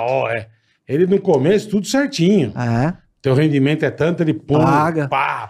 Você indica. A vítima chega a indicar o parente. A turma se empolgou e a hora que o negócio veio forte... 4 bi. Eu acho o seguinte... O cara vazou. Não, mas a gente não tá... Calma. O Carioca... Ele vai ficar bravo com o cara do Bitcoin. A gente não tá falando... As pessoas que estão do outro lado e que dão o dinheiro delas para outras pessoas, você está correndo risco. Vocês têm que estudar e aprender a cuidar do seu patrimônio. Para início de conversa. Todo mundo que tem saco de estudar. Não é saco. Então você tá sujeito. Se a pessoa chega para você... Eu vou consertar tua máquina de lavar por R$1.000 ou você vai fazer um curso de mecânico de máquina de lavar? Você não vai. Não, mas o cara que vai na máquina de lavar fala que vai te dar 3 se você fizer com ele. Você vai acreditar? Acreditou, legal. Vai te dar 3? Porque o que o cara promete é isso. Não. Né? O cara entra na tua mente da ganância. Mas sabe qual... Aí o trouxa acredita e toma. Mas não é todo mundo que tem saco. Eu consertar sua máquina, eu te dou 3 novas. Eu não tenho saco. Porra, eu quero, hein? Eu não vou agora estudar coisa de economia. Não, tô falando que você estudar. É básico, fazer conta. Mas você acha que o Bola não poderia cair? Eu vou dar um exemplo. Eu engano um amigo do Bola, um amigão do Bola. O amigo do Bola começa a investir, começa a ganhar uma grana. Que é assim que eles fazem. Aí vem um amigo do Bola e chancela o investimento. Fala, pô, um negócio de cripto e tal. E a parte técnica que atrapalha. Porque a galera fala, putz, Bitcoin, acho que ele investe lá em Bitcoin, nem sabe direito. E aí põe. Como é que você põe o teu dinheiro numa coisa que você não sabe? Eu sei que é um pouco de respeito. Eu sei que é um pouco de respeito. Porque o teu brother falou que é legal. Se você chegar pra mim e falar, investe isso aí que é legal. Você, não dá na mão de pessoas. Não. É difícil. Caralho, é foda. Aprenda uma coisa, eu guardo o meu carro na minha garagem. Mas você, carioca. Não, eu tô dizendo o seguinte. Não é todo mundo que é o carioca. Quando eu falo que entende economia de aviação do caralho. Quando eu falo eu não tô falando sobre a minha pessoa. Eu tô dizendo que quando eu falo eu tô sentindo no sentido figurado, assim, você saiba que quando você for guardar o seu dinheiro, guarde você. Tá. Você realmente é, assim, prevenido e precavido. Eu aprendi. Porque eu me ferrei, não então, em golpista. Não, porque eu entreguei na gerente, às vezes, e que não sei o quê. Ela faz isso aqui e tá favorecendo a ela e não a mim, às vezes, entende? Eu entendo porque eu tenho curiosidade pra pesquisar. Mesmo não trabalhando com economia, eu pesquiso pra fazer o investimento. Mas é o que o Bola falou. E você pegar a porcentagem da população... que vai ter preocupação de pesquisar, para investir, é muito baixa. A maioria vai na... vai no impulso. Lógico. Vai na onda. Vai porque quer jogar. É o mesmo lugar cerebral do jogo. É o córtex pré-frontal. É isso aí. Eu vou ganhar 5 vezes mais. É aposta. Mas, e aí tem o risco, né, pai? Mas e a inocência? Conta? Não, inocência não, porque não existe inocência naquele que quer levar uma vantagem. Mas você não, da vítima. Você não conhece minha mãe. Minha mãe é muito inocente, carioca. Eu todo dia alerto dos golpes da internet de minha mãe, porque eu tenho certeza que se ligar, a chance dela cair é muito alta. Entendi. Porque ela é inocente de verdade. Todo diazinha cai no bilhete. Não, eu tô falando desses caras que querem, às vezes, colocar o dinheiro. O cara quer ganhar o dinheiro fácil. Isso aí. Isso. Mas e se eu chego e falo, carioca, investe comigo, o retorno é um pouco melhor que o seu banco, não é nada... Tá, e, na verdade, é um golpe. Você vai ter cautela, mas a população... Mas eu não deixo ele pôr a mão. Então, mas a população não vai ter esse cuidado. Não, então estamos aqui para esclarecer. Não deixe ninguém colocar a mão no seu dinheiro. Mas seu alerta é excelente. Hã? Seu alerta é bom. Acabou. Hoje você tem um negócio que é um celular, não dê o seu dinheiro a ninguém. O seu dinheiro é seu dinheiro. Tem aqui, ó, a sua conta, a sua senha protegida. Não, vai fazer? Você faz. Essa é uma dica que eu dou, assim, número 1. É verdade. Acabou. Ah, mas entrega, deposita. Não, não deposita em lugar nenhum. Deposita na sua conta que é seu. Ele pertence. Investe aqui. Você faça. Aprenda a fazer. Tá escrito lá. Pega até uma consultoria e faça. Mas é bom. Mesmo assim, você tem total razão e é bom pesquisar. Porque eu já trabalhei em golpe que o rapaz clonou o site de investimento. Tinha até as variáveis, assim, a mudança, né, do pelo mercado. Pelo app não consegue. Pelo app não consegue. Não, que app? Pelo app do banco. Então, mas... Não tem link. É o app do banco. Não, o app transferir... Mas ele não queria investir no banco. Ele ia investir numa exchange, uma corretora. Ele tem que transferir. Pelo app? Não. Pelo app é difícil, cara, conseguir sacanear. Pelo www é mais fácil. Você tá falando link. Ok. Pelo app oficial do banco. Tá lá o nome, o CNPJ. É difícil. É mais difícil. Então, mais seguro. Então, faça pelo app. Mas ainda tem que pesquisar, isso que eu tô falando. Porque mesmo a transferência pelo app do banco para uma corretora, essa corretora pode ser falsa. A corretora então pode... Então, procure corretoras com nome. Isso, perfeito. Acabou, sim, as famosas. Sim. Isso. Procure um banco digital que está aí no seu QR Code. Mas esse é o melhor, né? Não é o melhor. Esse é segurança, esse é garantia. Saber... a procedência e baixa o app agora. Vamos falar pro pessoal. Feito o gancho, querido, desculpa. Tá ótimo. Inclusive, não é importante falar isso para as pessoas. Eu gostei do gancho. Ué, você que trabalha com cibersegurança, você sabe, ó. Tá aí. QR Code na tela, link na descrição do canal. Pede o azulzinho aqui, ó. Dinheiro é coisa séria. Pede o azulzinho. Dinheiro é coisa séria. Isso você tem razão, cara. Tá certo? É seríssimo. Então baixa o app do Dígio e abra a sua conta digital. Por quanto a mensalidade? 0. Quanto a anuidade do cartão? 0. Então, pronto. Olha que facilidade pra você. Tá vendo aí? É chique no último, Dígio. Aproveite. Tem cashback, uma parte da grana que você gasta. Insights volta parceiros. Pra você. Dentro da onde? Dentro do aplicativo. Dentro do app. Dentro do aplicativo. Você tá entendendo? Volta pra você. E agora, pra quem antecipar, pra quem esperar, se eu posso antecipar. Exatamente. Poxa, agora tá em alta aí, temporada... Né? Break.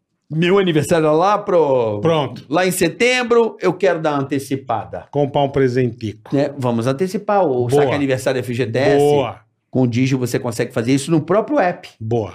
Né? Vai lá você mesmo, procura lá, não compromete a sua renda mensal, porque o dinheiro já é seu, tá lá. Então faça aqui tudo fácil, rápido e prático, seguro, que é o mais importante. Tá aqui, ó. Banco Dígio, o banco descomplicado. Você faz tudo pelo seu celular. É chique, é lá, chique demais. Tira um pouquinho do seu tempo da fofoca, daquela celebridade. Sabe que tem gente que fala isso, né, pra mim? Tem. Eu vou dizer, a minha mãe, Marvel, eu não sei fazer. Eu falei, mas na fofoca a senhora sabe. É. Compartilhar, aprendeu. Eu falava, mãe, compartilha, o que que é isso? Agora já sabe. É. Né? Minha mãe é a tia do Zap, ela compartilha com várias coisas. Então, leia, tá escrito aí como fazer as coisas. Tá aí, Dígio, um banco sensacional pra você. Quer conta na digital. Sua tela, já pede o teu azulzinho. É fácil, na conta hora. Esse aqui não chega, você usa do celular, vai é lá. É isso aí, vamos lá. Rápido, Banco Dígio, hoje recebendo o Dursinho. Dursinho. Um dos maiores advogados aí do crime cibernético, né, meu irmão? Que é o crime que a cada dia mais, né, vai se sofisticando, né, doutor? Agora, neguinho pra picaretagem, eles são fodidos, né, cara? É. Outro dia eu vi um cara pegou a maquininha de cartão. Uhum. E, puta, foi vender, começou vendendo ovo na rua, sabe? Esses uhum. Tio que vende ovo. Uhum. Ó, o carro do ovo, pega no meu ovo e tal. E parou na casa da tiazinha. Quanto que é? Ah, você leva aqui a bandeja por 10, 12 cruzeiro. Ah, então tá bom, gostei. Me dá 2 bandejas, dá 24 pila. Tia foi lá, pegou, pum, papapá, 24. Ela viu 24, pegou o ovinho, entrou, bora que ela foi bater no cartão, era 2 pau e 24 mil. Ela falou, cara, mas eu olhei. O cara, ele manda a maquininha pra um lugar, eles apagam os números, né? Apagam. Então o cara digita 5.024, aparece só 24,00. É. Eu falei, que filha eu já ia deixar... Que né? Filha da puta. Já ia puta, deixar... O quê? E a gente encontrar ele em outro lugar para fazer o crime, né? Não, aí... por exemplo... Será que nego, o que ele pensou rapaz, pra dar o tunga, velho? Porque ele não fica preso. Cara. E é impossível, não, é impossível a gente pensar todas as possibilidades igual para se precaver. Então, puta que pariu, nesse caso, o que eu recomendo? R$10 por mês para seguro de cartão de crédito. Melhor investimento do mundo. Porque vai ter problema, vai ter clonagem. Hoje a gente compra muito na internet, aí tem site falso, putz. Não, eu tenho. Eu conto, falei uma vez, a gente fazia no Pânico, um domingão na Band, eu sentado lá, e eu recebi os compra aprovada, Natan, não sei o que lá. Eu falei, caralho, eu não comprei porra nenhuma, tô fazendo aqui o meu, tô fazendo um programa. E sorte que era no finalzinho, acabou o programa, eu já liguei no cartão, né? Falei, ó, não reconheço a compra e tal. Eu também tinha o seguro, enfim. Eu não sei aonde que clonaram o meu cartão. Compraram 2 passagens pra Miami, não sei o que. Eu falei, caralho, bicho. Puta que pariu. Mas não vão usar, né? Usa. Só se usar na hora. Não, não usou. Isso. Não, por isso que compra, hora, né? Mas por isso que compra a passagem. Se você compra um produto, tem que entregar em algum lugar. É. Aí você poderia até acompanhar. Aérea. Passagem aérea, eles compram já... E, na verdade, quem voa normalmente não é o cara que clonou, não é o autor. Ele revende. É, o meu não aprovou, enfim, cancelou, mas... Então ele compra a passagem com o cartão clonado, vende na Facebook 50% de desconto, aí o cara... Aí você vê, também alguém querendo... Muito estranho uma passagem pra Miami tão barata. Mas aí ele voa. Quando já chegou, aí acusa a fraude, cancela na TAM e no cartão. E quem normalmente fica com prejuízo é a TAM, porque a TAM, né? A empresa é. Porque já voou. Cara, teve um cara que fez um comigo, faz tempo que não cometem comigo, porque eu criptografei, né? Eu uso criptografia, né? Para cartão. Tipo aproximação com código e tal. Porque eu acho que aquele negócio tem de você... Chupa-cabra, eu acho que acontece muita clonagem assim, né? Dessa forma, né? E, rapaz, o cara foi muito sofisticado, doutor. Às 11h50 da noite,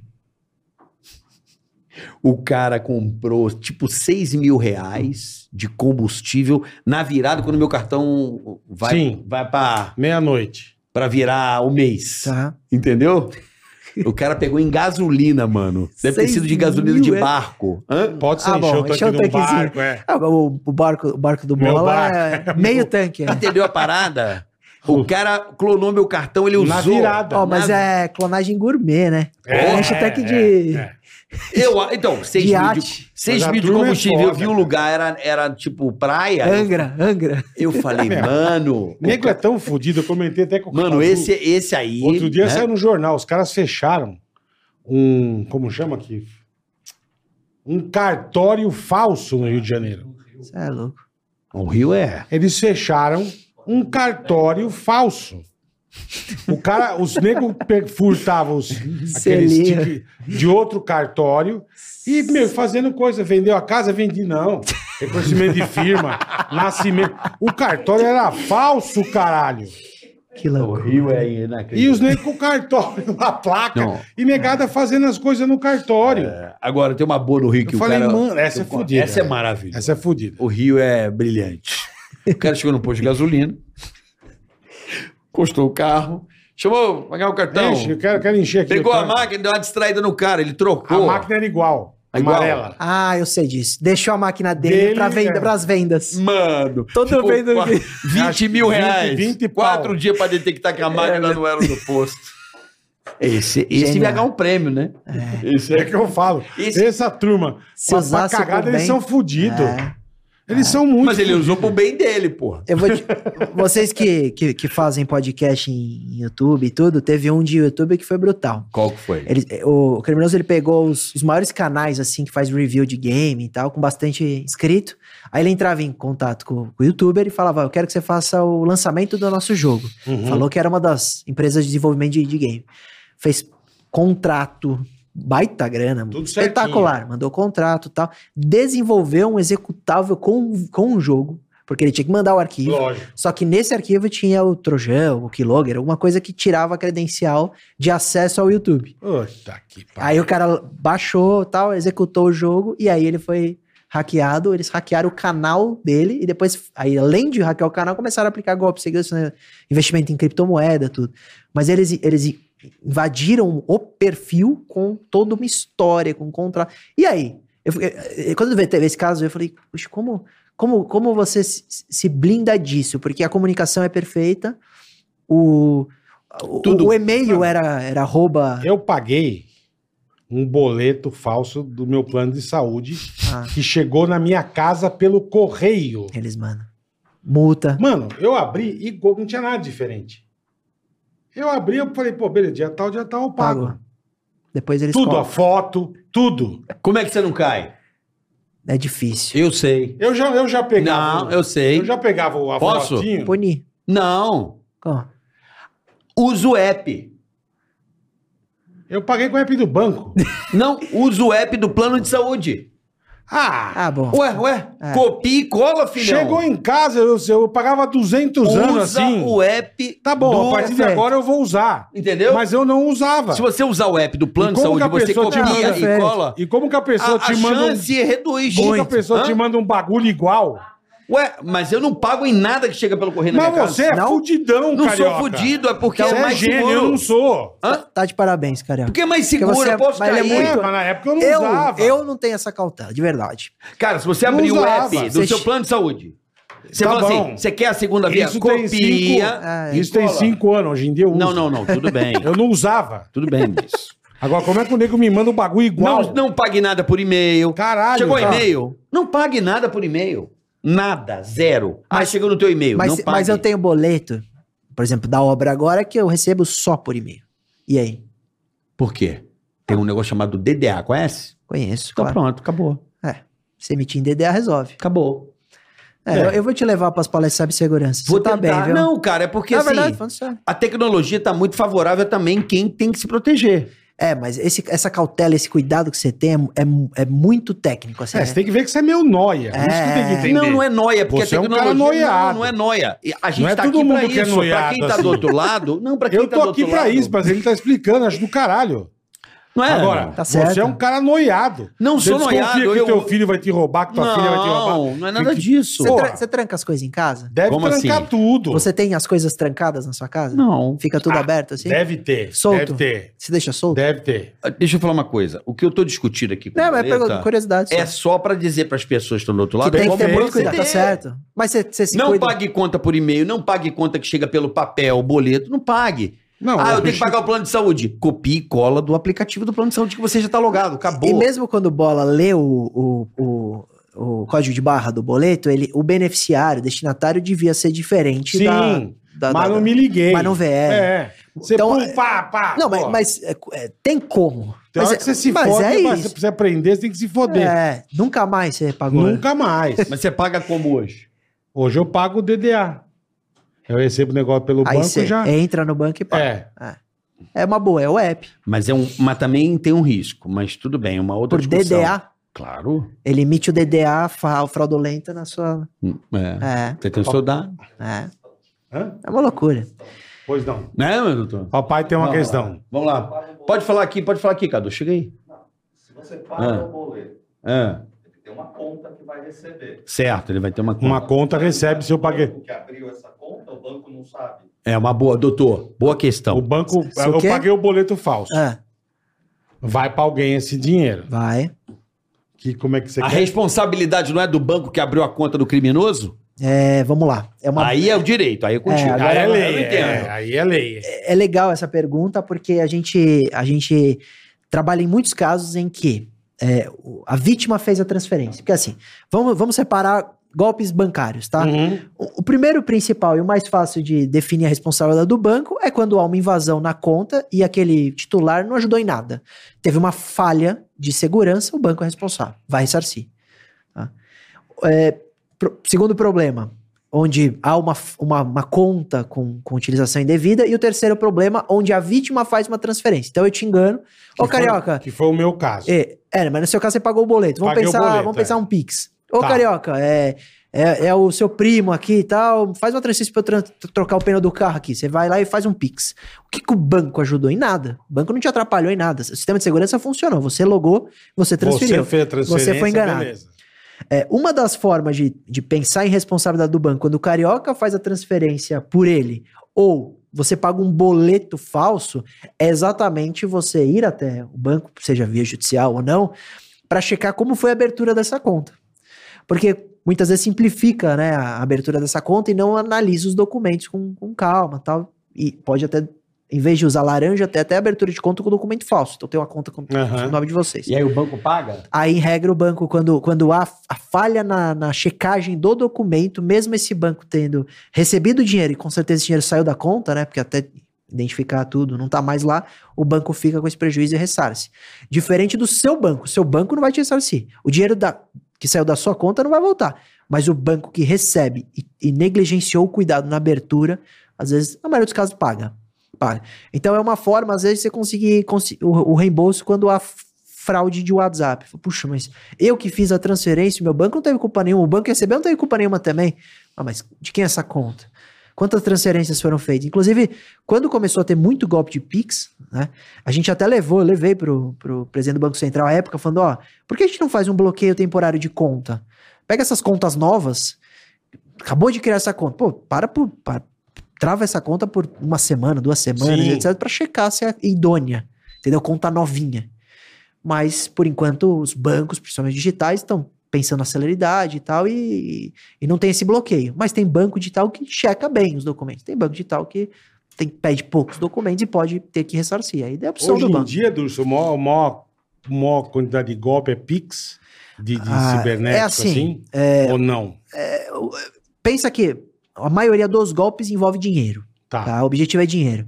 Então você vai ter muita extorsão, porque tem vírus que hoje fazem tudo automatizado. Ele te criptografa e exige o resgate. Então, aconteceu agora recentemente numa emissora de TV. Sim, criptografou. Sim. Então eles criptografam tudo e falam, ó, você quer de volta? Você quer voltar a funcionar? Paga. Isso é automático, mas é extorsão, envolve dinheiro e acontece demais. Assim, extorsão é por causa desse vírus, do ransomware, chama. Tem muito estelionato, que são todos esses golpes que a gente tá falando, então eles fingem ser do banco, fingem ser tal. O estelionato, mas então, não necessariamente o maior problema é o Pix, porque você pagou o boleto com pagamento normal de... Sim, paguei com Pix, não tinha Pix, né? Mas envolve dinheiro, né? A maioria dos casos envolve dinheiro. Eu diria que a maioria dos ataques cibernéticos envolve pelo menos ou dinheiro ou tá tentando tirar um dado, seja banco de dados, etc. Entendi. E aí, depois você vai para crimes comuns na internet pelo mundo. Aí você vai pegar muita pedofilia, que aí não envolve dinheiro. Você vai pegar droga e tal, aí você tá falando de outra coisa. Mas hoje, no Brasil, o maior problema, sem dúvida nenhuma, de golpe, crime cibernético, que as empresas estão comprando... grana. É dinheiro. Eu queria ir para um debate bom. Eu gosto do debate, você percebeu, né, doutor? Eu sei, eu já tinha tido alguns com você. Mas tem um que me incomoda profundamente, eu acho que vale a reflexão. Tá. Para mim, um dos maiores crimes que vem sendo cometidos no país, e acho que você como advogado deve manjar muito bem, que é o... Para mim, acho que a coisa mais importante que nós temos, às vezes, não é só o dinheiro. O que nós temos, acho que, de maior propriedade é o nosso, a nossa credibilidade. Tá. Né? Eu acho que, né, Bola? A sua moral, sim. Né? Você não vende. É uma coisa difícil, né? Quando você é acusado de alguma coisa, isso destrói a tua reputação. Pra caralho. Não é verdade? Pra caralho. Vamos lá. Eu tô tentando construir uma linha de raciocínio aqui pra você, tá, pra você ver onde eu vou chegar. Pra mim, eu olhando a sociedade hoje digital, uma das maiores injustiças e crimes que estão sendo cometidos, injustamente, é o vazamento de áudio. Aí você me pergunta por quê? Inviolabilidade de uma correspondência. É um puta crime. Sim. Você viola a tua correspondência. É crime. Antigamente, vou ajeitar pra você. Tá aqui, ó. Tá. É só levantar aqui o meio, aqui, ó. Assim, ó. Tchum! Aí você puxa aqui, ó. Aí, garoto. Boa. A inviolabilidade da tua correspondência, que é uma coisa pra você. Privacidade, né? A sua privacidade. Essa coisa de vazamento hoje, eu fico vendo no jornalismo a exposição das pessoas. Vazamento de WhatsApp não é um crime. Não estou dizendo que a pessoa que é flagrada no áudio, né? É óbvio que ela pode estar fazendo o que ela quiser, mas é um problema de justiça. Estou falando não de sociedade. Expor esses áudios na imprensa. Aleatoriamente? Assim? É, tipo, eu peguei um áudio do Bola falando mal de alguém, e ele está cometendo até um crime, porque ele está falando só para alguém, para um outro alguém. Tá. Na privacidade aqui, ou num grupo que seja um grupo fechado. Ok. Aí a mídia pega esse áudio, expõe para todo mundo. Acaba com a credibilidade dele, sendo que ele não quis dizer isso publicamente, sim, entre aquele número de pessoas. Mas isso está acontecendo bastante. É. Para mim, quem solta o áudio é o maior criminoso. Tá. Ponto de vista jurídico funciona assim. Vamos lá. É proibido você interceptar a comunicação. Então você não é interlocutor, e aí você está ou tendo acesso àquele conteúdo, ou é o grampo. Antigamente seria o grampo telefônico. Isso. Hoje você poderia ter isso, sei lá, numa rede social, o indivíduo está logado no seu WhatsApp vendo o que você está falando, por um mobile, por um dispositivo, um computador, ou ele, sei lá, entrou no seu e-mail, seja o que for, e ele está tendo acesso a uma comunicação que você não sabe que ele está lendo ou ouvindo, e ele está interceptando. Isso é crime. Tem uma outra situação, que é o seu exemplo, que é quando uma dos envolvidos, que tem acesso a essa comunicação, usa de alguma forma. Tipo um grupo de WhatsApp. Exatamente. E um dos membros tem acesso. O membro, ele não comete crime por vazar essa comunicação. Tá? Em regra, não tem crime. Por quê? Porque ele não interceptou essa comunicação. Ah, mas ele difamou. Ok, você poderia até pensar numa difamação, mas... aí depende também do vazamento, porque se você fala, não, mas ele vazou pra denunciar um crime, que nesse áudio tem um crime, aí você não vai falar de difamação, vai falar que ele teria direito a denunciar, até vazar, a imprensa, noticiar, etc.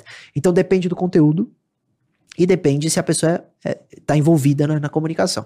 Se ela estiver envolvida e o conteúdo, vamos supor, não é criminoso e ela altera e vaza de má fé, você poderia pensar que esse que vaza tá cometendo difamação, tá?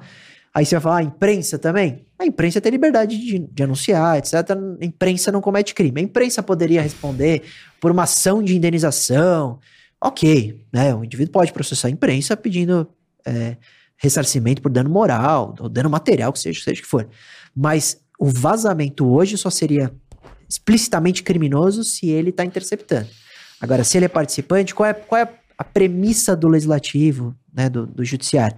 É que você... deveria saber que você está falando num grupo que tem outros participantes e que ali... Que isso podem dar um tunga. Mas outro que ocorre muito, não só em grupo, eu mando para você, você vaza, e aí? Então, entre duas pessoas. E aí? Depende do qual foi a forma que eu vazei.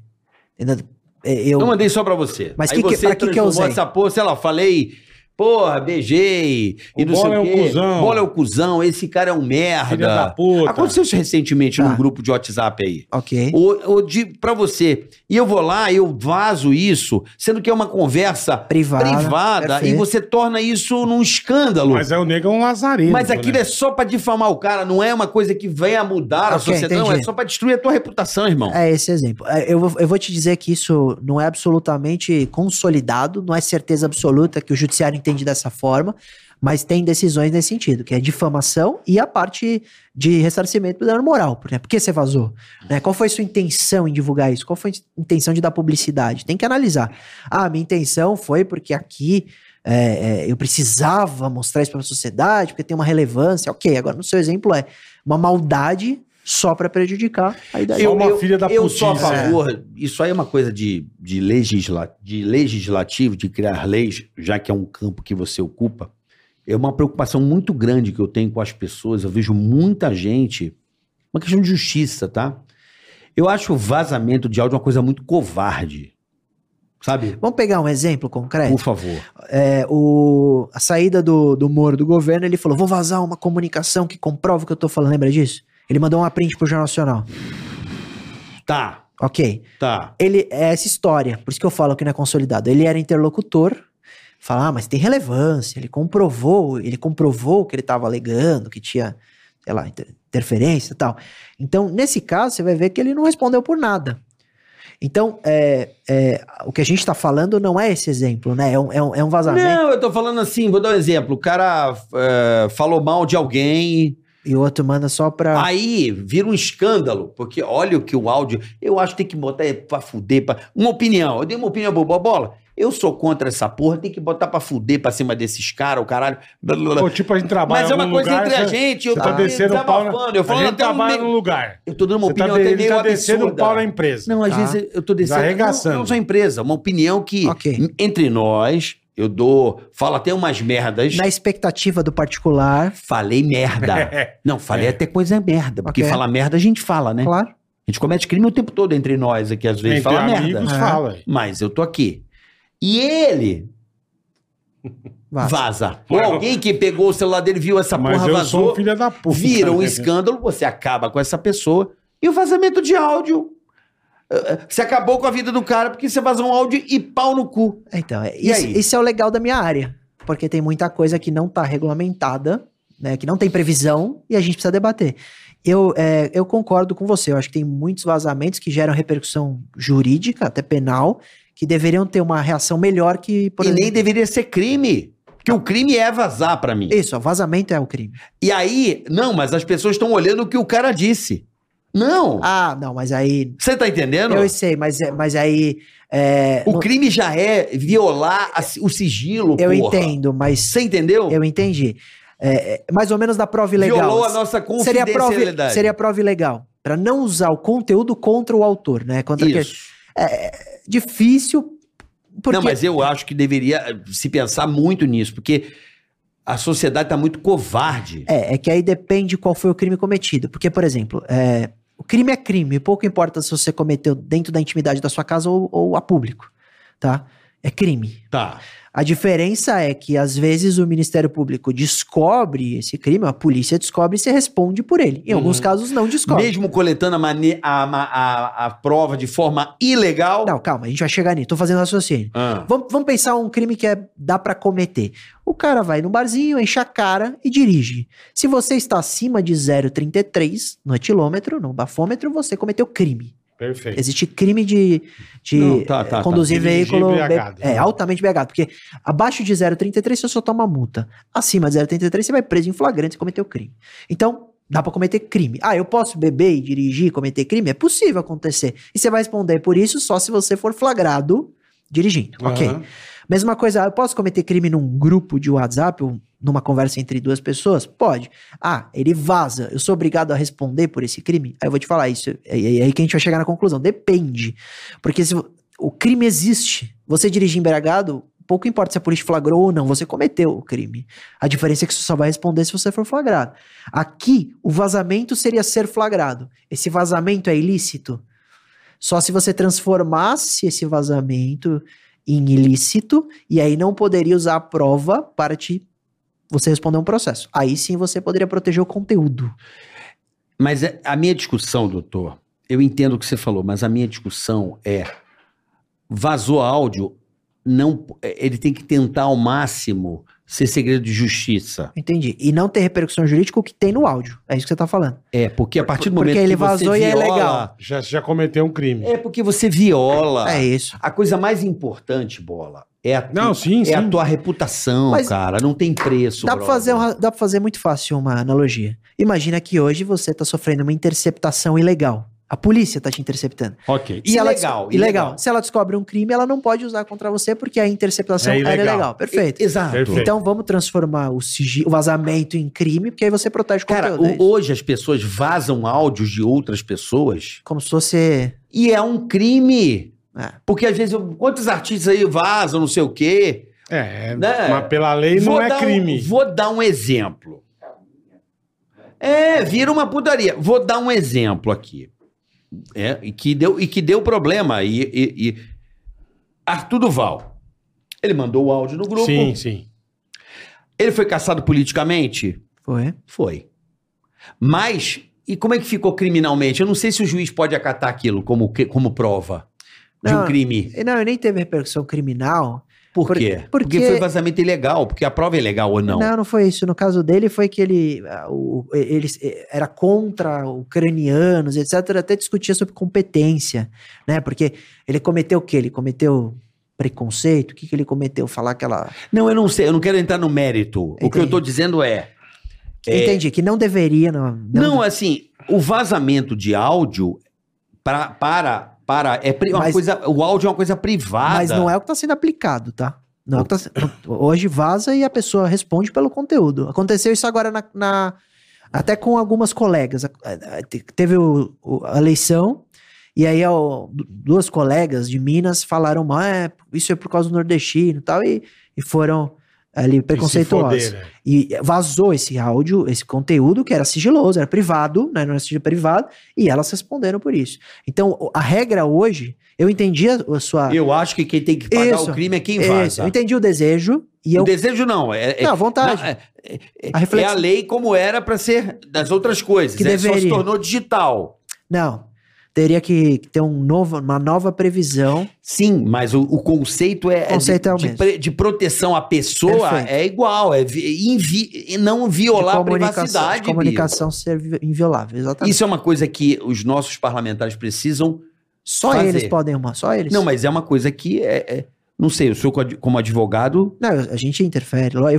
Eu fui para Brasília e audiência pública, eu já fui para debater sobre esses projetos sobre direito digital. Sobre inviolabilidade de privacidade. Não é? Isso já presume-se ser inviolável. Teria que ter uma previsão específica de que uma comunicação, seja digital ou não, que seja vazada, aquele que vazou, pelo vazamento de dados, responde por algum... Porque hoje você tem até um crime de divulgação de segredo, você tem esses crimes, mas não cabe para uma comunicação de WhatsApp, porque divulgação de segredo seria, por exemplo, aconteceu também na pandemia. Imagina que você está tratando uma doença, você vai na farmácia, dá lá o atestado, compra o medicamento e vem o farmacêutico e vai, carioca... Ele não pode. Carioca tá com gonorreia. Exato, caralho, e vaza, te prejudica. Ele não pode. Ele comete crime lá de quebra da... até uma questão funcional, né? Da profissão dele. Deveria ter uma previsão específica para conteúdo grupo, de comunicação WhatsApp, que não poderia vazar. E o conteúdo, se vazado, não seria utilizado. Eu acho que eu tenho um exemplo pra gente poder ajustar essa situação. Vou dar um exemplo. Eu peguei um áudio aqui. Bola, esse gerente que trabalha com a gente... É um filho da... Eu tô bravo com ele. Você também tô bravo, Bola. Também tô bravo. Você comigo? Também tô bravo. Porra, é sacanagem isso aí. Bola, esse cara tem que... Meu, o Tarcísio precisa mandar esse cara embora. O Genésio é um bosta. Porra, tô de saco cheio. Desliguei. Tô conversando com ele, mesmo que seja por áudio. O Bola chega e fala assim, ô Fernando, olha o que o Marvel falou do Genésio, bicho. De boa, às vezes nem na maldade.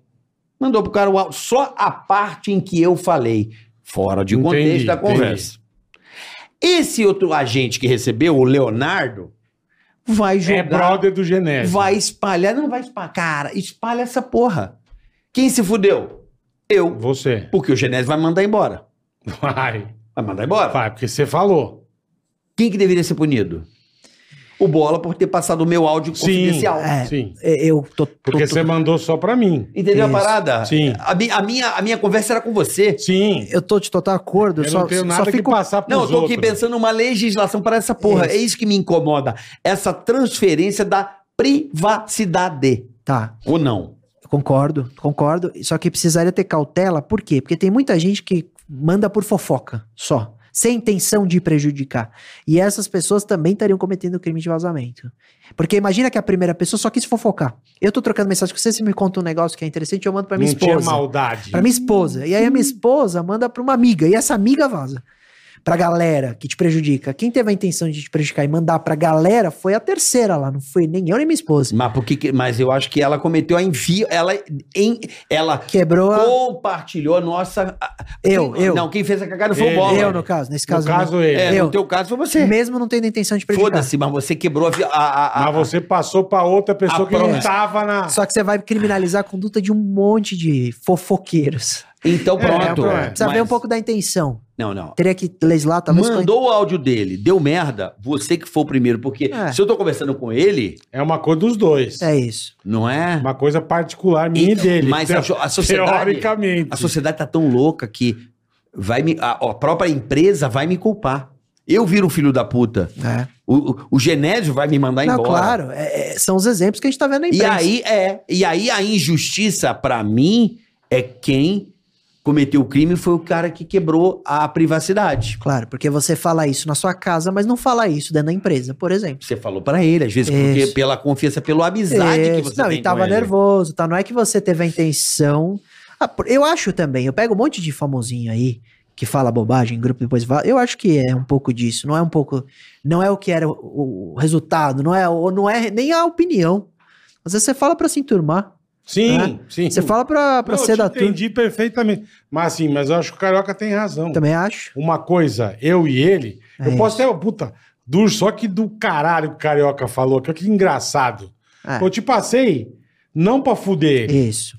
Eu te entendi. Então, aí você responderia, esse é o problema. Então, mas eu fiz errado, cara. Você violou. Mas aí uma coisa minha. E aí você responde por crime por causa disso? Tem que responder. Porque você violou a conversa. A pessoa não passaria. Se destruiu a vida do cara. Se é um bagulho meu e dele... Porque hoje a lei ela é muito criteriosa para que, se houver essa divulgação de segredo, que ela se dá porque a pessoa, por causa da sua função, tinha, mas esse segredo gera dano. Às vezes colocar assim também, que o vazamento gera dano. Tá? Dá para legislar nesse sentido. É legal, a ideia é boa. Eu vou levar. Boa. Violar. Eu vou roubar do Carioca, falar que eu sou o pai. Não, velho. Eu vejo vazamento. Tive uma ideia hoje, eu chego. Tive uma ideia genial, né? Não, doutor, eu fico inconformado, porque eu sou um apaixonado pelo direito, assim, eu acho tão bacana a profissão. A lei, o argumento, eu acho que é bonito, é uma profissão do cacete. Aí eu vejo os vazamentos na internet, na mídia, como se fosse uma coisa banal. Eu me coloco no lugar da pessoa e falo assim, cara... mas tem vezes que o cara tá de mão amarrada, né? O crime não é o que o cara disse. O crime é quem vazou, quem violou a confidencialidade.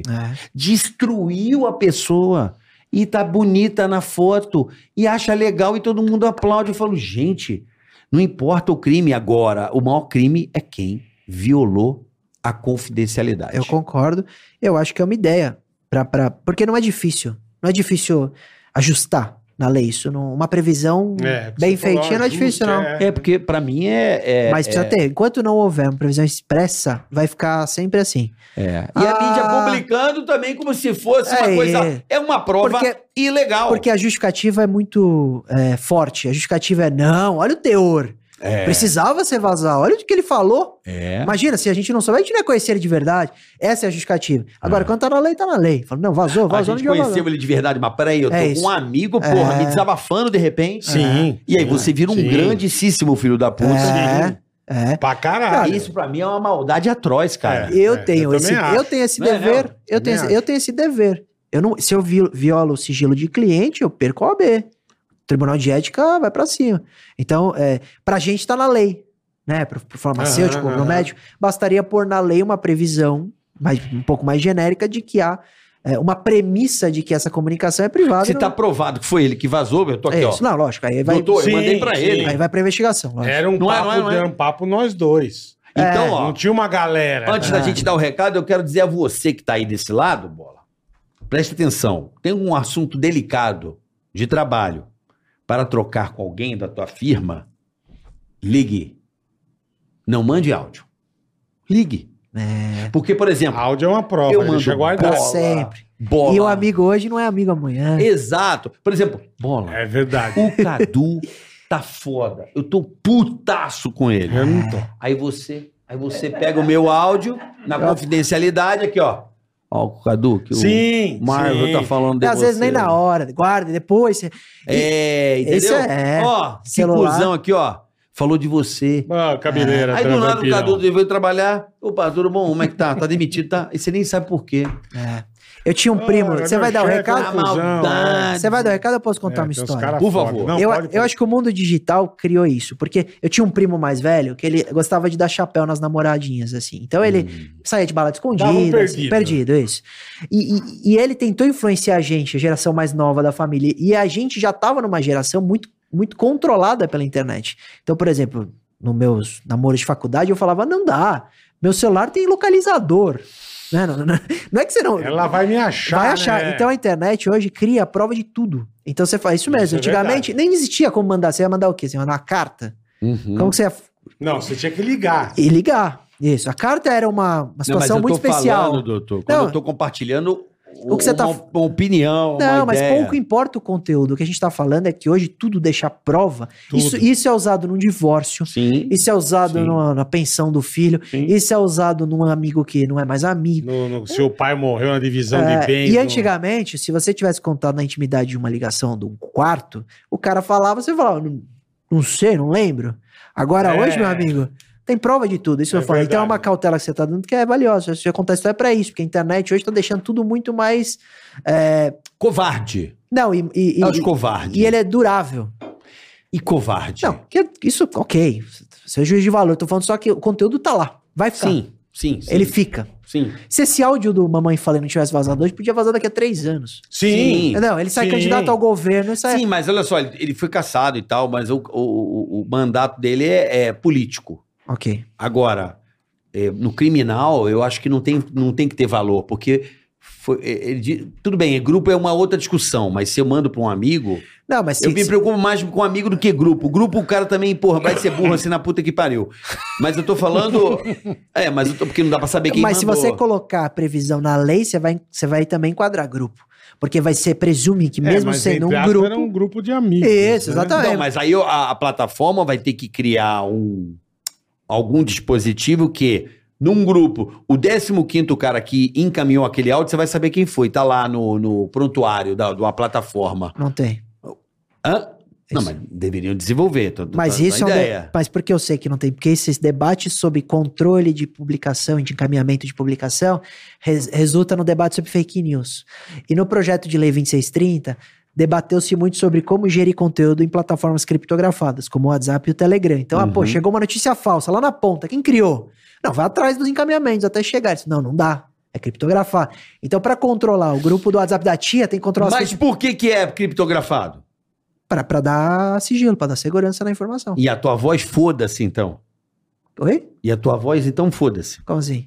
Pô, a voz do Bola todo mundo conhece. O Bola todo mundo conhece. Ah, não. Protege a criptografia, mas não protege a pessoa. Não. Não vale pra isso. É isso que essa é a discussão. Eu entendi, não, tá certo. Entendi. A criptografia, beleza, esconde. Eu vou começar a mandar recado com a voz de outra pessoa. Boa, melhor coisa. Eu acho que... Grava aqui, amor, rapidão. Eu acho que as plataformas deveriam falar assim, ó. Pô, eu acho que... Alterar a voz, que aí dá... Fazer um gol fantástico. Fazer um puto num... Todo mundo em pânico. Como você altera, Bola? Eu acho isso uma merda, entendeu? Qual que é a sua melhor imitação? Não sei, eu tô aqui suplantando aquele... Você podia mandar de Steve Luiz. Não, aquela assim... Quem se foder é o Silvão. Quando apareceu aqui em casa... Manda assim, caralho. Sabe? A sua top 1 é Steve Luiz? É, o Steve Luiz. Manda o áudio aí, Steve Luiz. Alô, tudo bom? Como é que tá, hein? Escuta, o Fernando é um bosta, entendeu? Eu tô putaço com ele, eu quero que ele morra. Aí ele manda pro Fernando. É, e aí vai, quem vai ser processado vai ser o Silvio Luiz. Vai ser o loucura. Não vai ser o Carioca. É, então.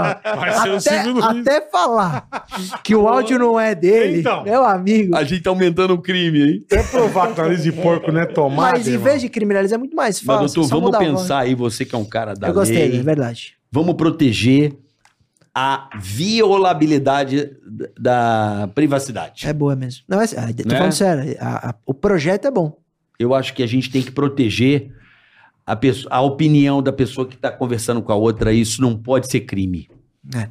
A pessoa não tem direito de errar num ambiente particular, né? Tem direito de errar. Claro, claro. Para desabafar, para dizer. E quando viraliza isso, ninguém mais dá o direito dessa pessoa errar. Que é o cancelamento, né? Exatamente. Violar e publicitar ainda mais. Eu acho que é uma maldade maior. É. Quando cai em todas as TVs. E aí a pessoa foi pro caralho porque violaram a privacidade. Boa. Valeu o programa. Tá vendo, papai? Tá vendo? Isso é o que mais me dói no peito. Papai. O cachorro negro de papai, pô.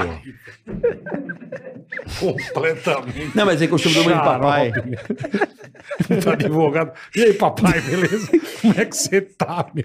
Completamente. Não, tem que violar a lei, papai. Pera aí, pô. Não, eu juro, eu juro, eu não sou advogado. Agora mandou doutor. Mas me dói no peito. Não, é sério. Eu fico mal. Ai, caralho. Eu juro que a primeira coisa que eu... Eu amo fazer isso aqui. O papai é o seguinte. Quem fala assim? Eu falo papai direto. Não, eu falo por causa dos caras com quem eu trabalho, é tudo papai. Mas, papai. Romário falava assim. Não, lá na TV todo mundo fala papai. Tem algum jogador que fala assim. Não, papai, lá na TV, lá onde eu trabalho, na Record, todo mundo chama outro de papai. Ô papai, eu, Cadu, Pinto, todo mundo é ô papai. É o seguinte. O que me dói, antes de eu dar o recado, por favor, eu fico pensando assim, cara, quem foi o filho da puta que violou essa porra dessa conversa? Isso é uma maldade. Então, mas esses casos vêm exatamente pra isso. Vêm pra marcar, vêm pra gente fazer reflexão e achar a solução. É isso aí. O bom é isso. Sabe que eu gosto desse tipo de programa? Porque é isso. Porque pelo menos ainda o debate tá preservado. Daqui a pouco nem mais isso. A gente pode falar. Entendeu? Eu posso dar minha opinião, você pode dar a sua. Claro. Tal, porque daqui a pouco essa patrulha de cancelamento não deixa nem você dar opinião. Eu sou daquele que quando eu vejo na televisão vazamento de áudio, eu fico com áudio de quem tá publicitando a violação da confidencialidade. Isso pra mim é o pior. E se ele estivesse falando de você? Não importa. De verdade? Não importa. Será? Eu tenho raiva. Aí, bola. Eu não... Saiu o ódio a seu carioca. Eu não tenho ódio de quem falou de mim. Eu tenho ódio do covarde que vazou. Não, tá certo. Eu concordo. Não, mas o ato de vazar é covarde. Quem falou dá um ódio. Se eu falar, mandar um áudio pra turma que você tem hemorroida, você vai ficar bravo comigo. Não vou. Vai. A covardia pra mim não é quem fala. A covardia é de quem vaza. Não, o que vaza é um filho de uma puta. Esse é o covarde. É um maldito. Porque ele não tá nem aí, ele joga aos leões. É. O cara que às vezes foi um infeliz ali num ambiente mais controlado. Não, por exemplo, vocês trabalham com comunicação. É natural você aumentar um pouquinho seu filtro. Natural. Não necessariamente você faz isso racionalmente, mas você faz. Quando você tá na frente do microfone. Você não vai falar que você faz absolutamente tudo igual, como você fala. 100% não dá. Não dá, porque o ser humano tem defeito. A gente, todo mundo tem. A gente pode pisar na bola um dia e ser... escroto. Agora, quando você tá falando da público, você tem que aumentar esse filtro. É natural. Natural. Mas tem gente que acha que não dá e já pagou o preço. Que acha que pode falar qualquer coisa porque tá em podcast e já pagou o preço. Eu só vou chamar você de papai. Você se fudeu, Durso, agora. Aconteceu isso recentemente no meu trabalho, assim, com uma outra pessoa. Chamar a turma de papai? Não, de vazamento de áudio, e deu um probleminha. E eu fui intervir, assim, numa conversa. Eu peguei na mão da pessoa e falei assim, não fique puto com o cara do áudio. Fique puto com quem vazou. Esse cara um dia pega o teu áudio e você vai deixar de pagar o boleto do colégio do teu filho porque o covarde vazou o teu áudio. Abra teu olho. Não fique puto com o conteúdo do áudio. Fique puto com a pessoa que lhe entregou. Tá certo. Aí o cara ficou me olhando assim, eu falei, fica ligado. Tá certo, papai. Esse cara aí, papai. Esse aí, papai, que vai, ó... Hoje ele jantou um, amanhã ele janta o outro. Eu vou começar a chamar os clientes de papai. Papai, vai na minha. O que você fez? Ele, não, eu fiz isso, doutor. Meu papai, pousou um recado? Você errou, hein, papai? É, papai. Pousou um recado, papai? Vai nessa. Vamos lá, boletar. Ah, chegou a hora de falar um pouco sobre o agro com a ProSoja Mato Grosso. A comunicação é tudo, você sabe disso, né? Isso aí, boletar. A gente tem aqui, ó, um canal de comunicação para levar conteúdo de qualidade e estar mais perto das pessoas. Exato. Certo? A ProSoja Mato Grosso faz isso também, minha amiga. Ela tem o canal do produtor. É super útil para os produtores rurais e para a população em geral. Então se liga aí, ó. Todo mundo pode se informar sobre o agro, sobre cotações, pode tirar dúvidas, pode solicitar serviços no campo e dá para fazer tudo isso pelo telefone, por SMS e o WhatsApp também, Carica. É isso aí. Detalhe, o produtor pode, por exemplo, pedir informações sobre cotações de soja, do milho, tirar dúvidas sobre contratos de compra, venda de grãos, solicitar serviços especiais como coleta de amostragem de sementes e fertilizantes. Caraca! Já, né? A população, né, pode entrar em contato para esclarecer dúvidas sobre projetos sociais feitos pela ProSoja Mato Grosso e ter informações sobre sustentabilidade. Por um exemplo, boletar. Boa, cara. Então faz aí, ó, presta atenção. Precisou. Canal do produtor, né? Da ProSoja Mato Grosso, tá aí o telefone: 65-3027-8100. 65-3027-8100. Esse é um número tanto para ligação como para o WhatsApp da ProSoja Mato Grosso. Ser bem informado sempre, meu amigo. Certo, é o canal do produtor. Com a ProSoja Mato Grosso, você tá sempre bem informado. Exatamente, um abraço. Boa ProSoja Mato Grosso. Bom ano novo aí pra vocês aí, que 2023 venha com tudo, com um recorde de safra, boletar. Colheita recorde, rebentando como vocês sempre arrebentam. É tudo que a gente quer. Vamos encher esse país de grão, de milho, de soja. O mundo, alimentar o mundo, é o Brasil voando no agronegócio, sempre. Vai voar. Valeu. Já tá voando. É, falam que com o fim da pandemia agora, a China volta a produzir com todo o potencial e vai importar muito, né, as commodities, tudo vai melhorar. Boa. Show. Isso aí, a gente quer melhorar, nem sei o horário como tá aqui, rapaz, eu acho que eu dei uma extrapoladinha, de leve, né? Já dei uma extrapolada. Sabe o que eu tava pensando aqui? Sabe o que eu lembrei? Você falou tanto de papai. Ainda não. Sabe o que eu lembrei, Carioca? Fala, meu irmão. O que a gente fez aqui, lembrou muito lá em casa. Ah, é? É, a gente faz muito isso, de pegar uma situação e debater. Porque assim, não é que a gente é legalzão de, não, você tá certo, tá. É, o debate é legal mesmo em casa, assim. As pessoas me chamam de chato, mas eu falo que o debate... Não, é legal, é legal. É importante. É uma ginástica pra você, como é que eu posso dizer? Esticar a mente. Esticar. É, muito bom. Né, esticar. Abrir a cabeça. Pô, mas esse cara, não, questionar, perguntar, você quebrar... Não é obrigado a concordar, mas debater é legal. Pô, o contra-argumento é pra você... refletir mesmo, né? Não, porque esse negócio a gente concordou da quebra do vazamento. Agora, do preso, tudo é muito complexo, é muito difícil. Você tá com medo de dar a sua opinião? Não, eu dei minha opinião. Tá com medo? Não, de jeito nenhum. Tá com medo. Você está com medo? O negócio que eu sempre dei... Tem a sua carteira do OAB. Você tem toda uma entidade. Eu não tenho, como eu sou advogado, eu quero que se for. É que nem eu falar dos meus colegas, eu não falo. Não, mas não... É normal, a gente se protege, doutor. Não, mas papai, eu dei minha opinião. Dei minha opinião. Não, você deu mais com um freio de mão, 8 dentes, bola. Sabe? Você acha? Você achou a bola? Em pé, assim. Não, bola vai me defender. Não, assim, eu acho que a diferença é que você entende da lei. E o Carioca... Coisa que eu não entendo, e o Carioca... Eu não entendo também. Não, eu só sinto injustiça. Um pouco. Tem vezes que a gente fica muito puto com o negócio que... o juiz deu lá o negócio. Ele deu o negócio que a lei permite que ele faça isso. Isso é uma loucura. Entendeu? E você fica puto que você quer falar, cara, como que esse filho de uma puta fez isso, cara? E isso é uma loucura, porque você vai... Mas se você for ver bem, tá na lei, cara. Não, ok. É foda, meu. O Bola tá sendo muito legal. De que ano é a lei? Depende. Criminal. Vamos lá. Constituição é de 1988. Não, criminal. 1940, com as alterações. Mas, Bola, o que você tá falando é legal. Porque o que acontece? Tem uma decisão que repercute. Cai no grupo da família. Que aí eu falo, primo, tio, tia.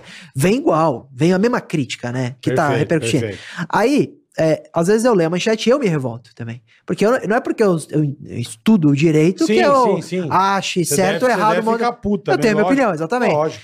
E às vezes, a gente sabe também que juiz, ministro, erra. Você fala, putz, tá totalmente errado. Até porque você defende causas que você acredita muito e vai vir adesão totalmente contrária. Então, solta o maior traficante do Brasil. Isso. Aí você fala, como pode? Aí você vai ver, será que ele acertou? Será que ele errou? Será que ele interpretou dessa forma? É subjetivo mesmo.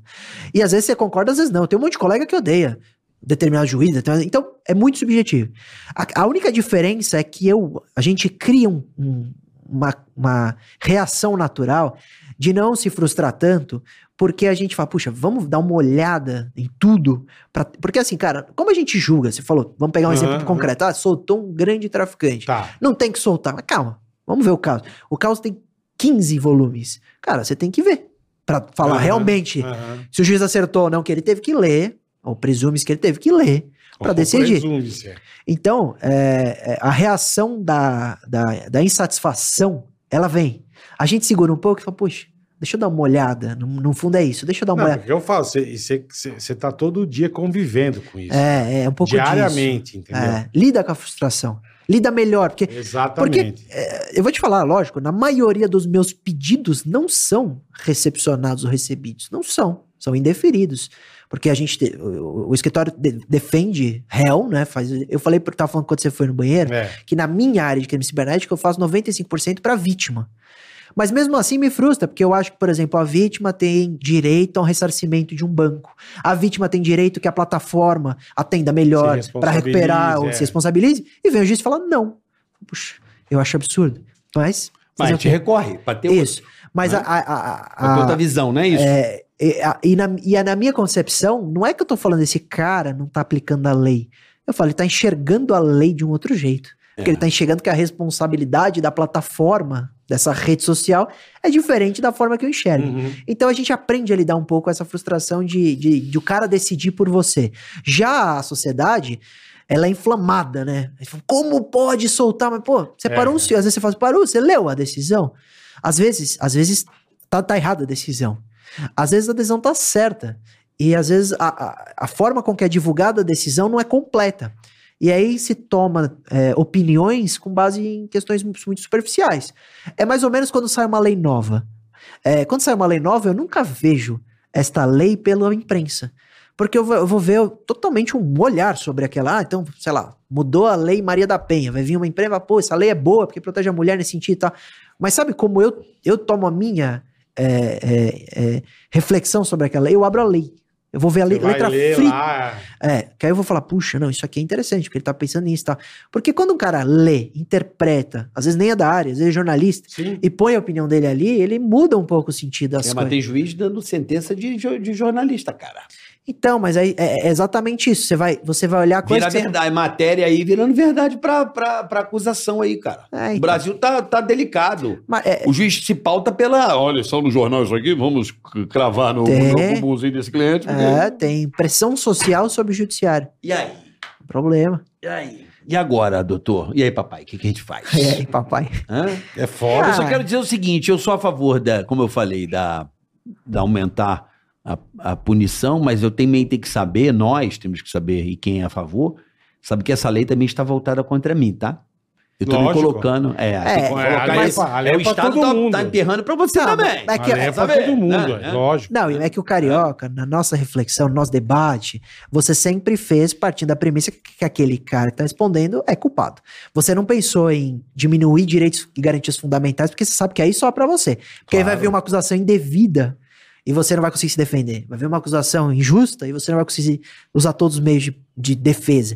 Isso não dá pra debater. Então se alguém fala assim, doutor, é absurdo ele poder sempre defender. Não é absurdo, porque amanhã é você... E você vai querer usar todos os meios de prova pra se defender. Eu falei tudo isso pra dizer que deixa como está que tá ótimo. Não é. Também não é. Os caras estão há 3 horas aqui. Eu acho que a questão é o seguinte. Deixa como está que tá bom pra caralho, porque se eu fizer uma merda, tá tudo certo. A conclusão é o seguinte. Conclusão tem muita coisa que dá pra melhorar. Tem muita coisa que não depende só de lei. Você vai ver que eu vou fazer com você também. Tem como melhorar, mas tem muita coisa que tá aí que funciona. Tem coisa técnica que funciona. A gente também não pode falar... Não é generalizando, lógico. Isso. Até falei do Shiny Flakes, porque eu uso em aula o Shiny Flakes. Por quê? Porque quando você fala de crime cibernético, vem o cara, a primeira coisa é falar, no Brasil, investiga o cara, comete crime do outro lado do mundo, né? Porque a internet não tem barreira. Você fala, sim, tem delegacia especializada. Não, tem. Não funciona, tá? Você fala, assiste Shiny Flakes. Aí o cara assiste e fala, meu Deus do céu, a polícia tá do outro lado da rua, na Alemanha. Você pensa, puta país desenvolvido, investe e não encontra. Então é difícil para todo mundo. E a gente vai bem. A gente vai bem em cibersegurança. Você pega banco, é o melhor sistema de segurança do mundo é bancário brasileiro. Por quê? Porque a gente tá acostumado a lidar com fraude. Ah, se foder. É, então, tá acostumado a lidar com fraudador. O estelionatário brasileiro é super criativo, a gente tava contando. Então é... Pra pegar na enxada não é, mas... Não, rapaz, isso não. Pra quer dar uma tunga no olho... Tem muita coisa boa pra gente ensinar. Mas a gente tem muita coisa pra aprender, pra trazer. Tem países que... É absurdo, né? Como pode ser tão diferente no mesmo planeta Terra, né? Pois é. Um amigo meu morou na Austrália e ele falou uma vez que ele ia surfar e tinha uma placa. Favor levar a chave do carro. Porque o cara vai surfar e ele não quer levar a chave pra não molhar. Sabe onde ele deixa? Enfiado na porta. Na roda do carro? Isso. É. Assim, cara. No mundo tem um país com esse nível de segurança. Ah, eu tava vendo um cara também... Por que será? Ele tava na Tailândia. Ele tava na... Cultura, eu vi o cara no Facebook, ele tava na Tailândia. Que lá antigamente devia cortar a mão. Ele subiu no Starbucks, tomar um café, falou, vou deixar meu laptop aqui, laptop caríssimo, que dá maçã mordida, sabe? Uhum. Caríssimo. Falou, vou deixar aqui, eu vou sair, vou ficar 4 horas fora, eu vou voltar, meu laptop tá aqui. Ele foi. Falei, vai tomar um tunga, irmão. Vai marcar bobeira, vai se foder. Foi, saiu, ficou 4 horas fora, voltou. Onde isso? Tailândia. Então, a Tailândia tava lá. Tem pena de morte na Tailândia. Entendeu agora? Por que não mexe? Não, não é só isso. Tem o quê? Mas, cara... É a honestidade da turma. Honestidade, sim. Eu viajei um pouco assim... Pena de morte se levar o laptop? Lá? Não, pena de morte pra tráfico. Não, pra tráfico. É. Vê se a rapaziada leva lá, os brasileiros vão lá. Como é que é o nome do país que a galera... Os brasileiros... Como é que é o nome? Tailândia? É, da a galera tá levando a prancha de surf lá? Mas lá é pena de morte. Morreu, né? Vê se a galera tá levando lá, pessoal. De Guarulhos indo pra lá levar. Ah, vira e mexe, tem uns loucos que levam, né? Não, tem uns loucos, mas vê se tá o bonde. Não é a galera. Vê se o bonde tá indo levar. Não. Porque se fode. Aqui sai no National Geographic. Olha, veja bem, o senhor está com cocaína? Oh, mamãe. Botar o saquinho azul, acabou. Você assiste o aeroporto. É muito bom. Muito bom. Na Tailândia, o cara já tira a cabeça na hora assim, oi, já pega a cabeça e vai embora, oi. Não, tô brincando. Eu tô de sacanagem, doutor. Um abraço. Obrigado, hein? Prazer te rever. Valeu, Durso, logo a gente tá fazendo porque você parece uma Loki, caralho. Fala. Agora que eu tô me ligando. Que tem um corte seu. Papai. Um corte meu? Que você falando que eu pareço o Danilo Gentili. Esse corte tem. Tem, é verdade. É o que você falou. Eu falei. Falou, nossa, doutor, poxa, eu penso, tem a voz. E é a voz do Danilo Gentili. Você falou. Você tem a voz daquele também do... Minha voz é muito ruim, né? Disney Channel. Huguinho, Zezinho, Luizinho, daqui a pouquinho. Não, Nickelodeon. Você tem a voz do Nickelodeon. Minha voz é muito ruim. Ó, quer ver? Fala aí, ó. Daqui a pouquinho, aqui no Nickelodeon. Cara, tem a voz do Nickelodeon, o papai, ele é caboclo, doutor Durso. Vai, doutor, vai, ó. Alô? Daqui a pouquinho, às 2 da tarde, aqui na Nickelodeon. Não fala vou aí. Me prestar esse... Ô papai, dá uma segurada. Não se presta. Não, fala aí, só pra finalizar. Não. Tigragat, sempre às 2 da tarde. Fala. Mas é uma coisa que eu não gosto. Eu gostaria de ter uma voz melhor. Você tem uma voz boa. Não, porra. Minha voz melhor ter uma voz assim do que ter essa cara que eu tenho. Você é bonitão, porra. É. Parece uma voz, eu sou um monstro. Parece uma rock. Pô, é bonitão. Olha, a barbinha. Obrigado, bola. É tá ouvindo, amor? Aí, pronto, tá vendo? Tá mesmo... Vou te dar uma pílula pra você falar quando foi do jogo. Uma pílula. Tem um negócio que você põe na boca, pílula. Que melhora, eu gosto. Não. É só pra alterar mesmo. É só zoeira. Boa. Bom, doutor, obrigado, hein? Muito obrigado. Muito legal, obrigado, de verdade. Vamos marcar mais vezes pra gente bater mais esse papo aí de cyber. Porque eu acho que tem muita coisa rolando e eu acho que o Legislativo tem brigado muito por poder e esquecendo um pouco do direito civil, né? Das pessoas aí. Da turma. Né? Sendo violado à torta e à direito. Né? E precisamos aí aumentar as punições, as pessoas.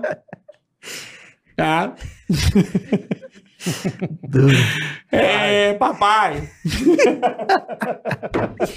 Valeu, muito bom. Vamos nessa, né? Boletar. Obrigado. Feliz ano novo pra você, tá? Pra você também, tudo de bom. Um abraço pra todos vocês. Bom, é um ano. Boa Páscoa, bom Natal, bom. Um ano repleto bom aí dia de das crianças. Panetones. Panetone, né? Você senador, né?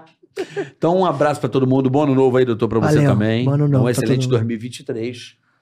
E. Tamo junto. Até ano que vem, né? Até ano que vem. Não, ainda tem mais um programa. Até qualquer dia. 2023, tamo de volta. Tchau. Tem mais. Tudo de bom. Tchau, pessoal. Beijo. Valeu, Dígio. Valeu, a ProSoja. Valeu. Valeu, obrigado.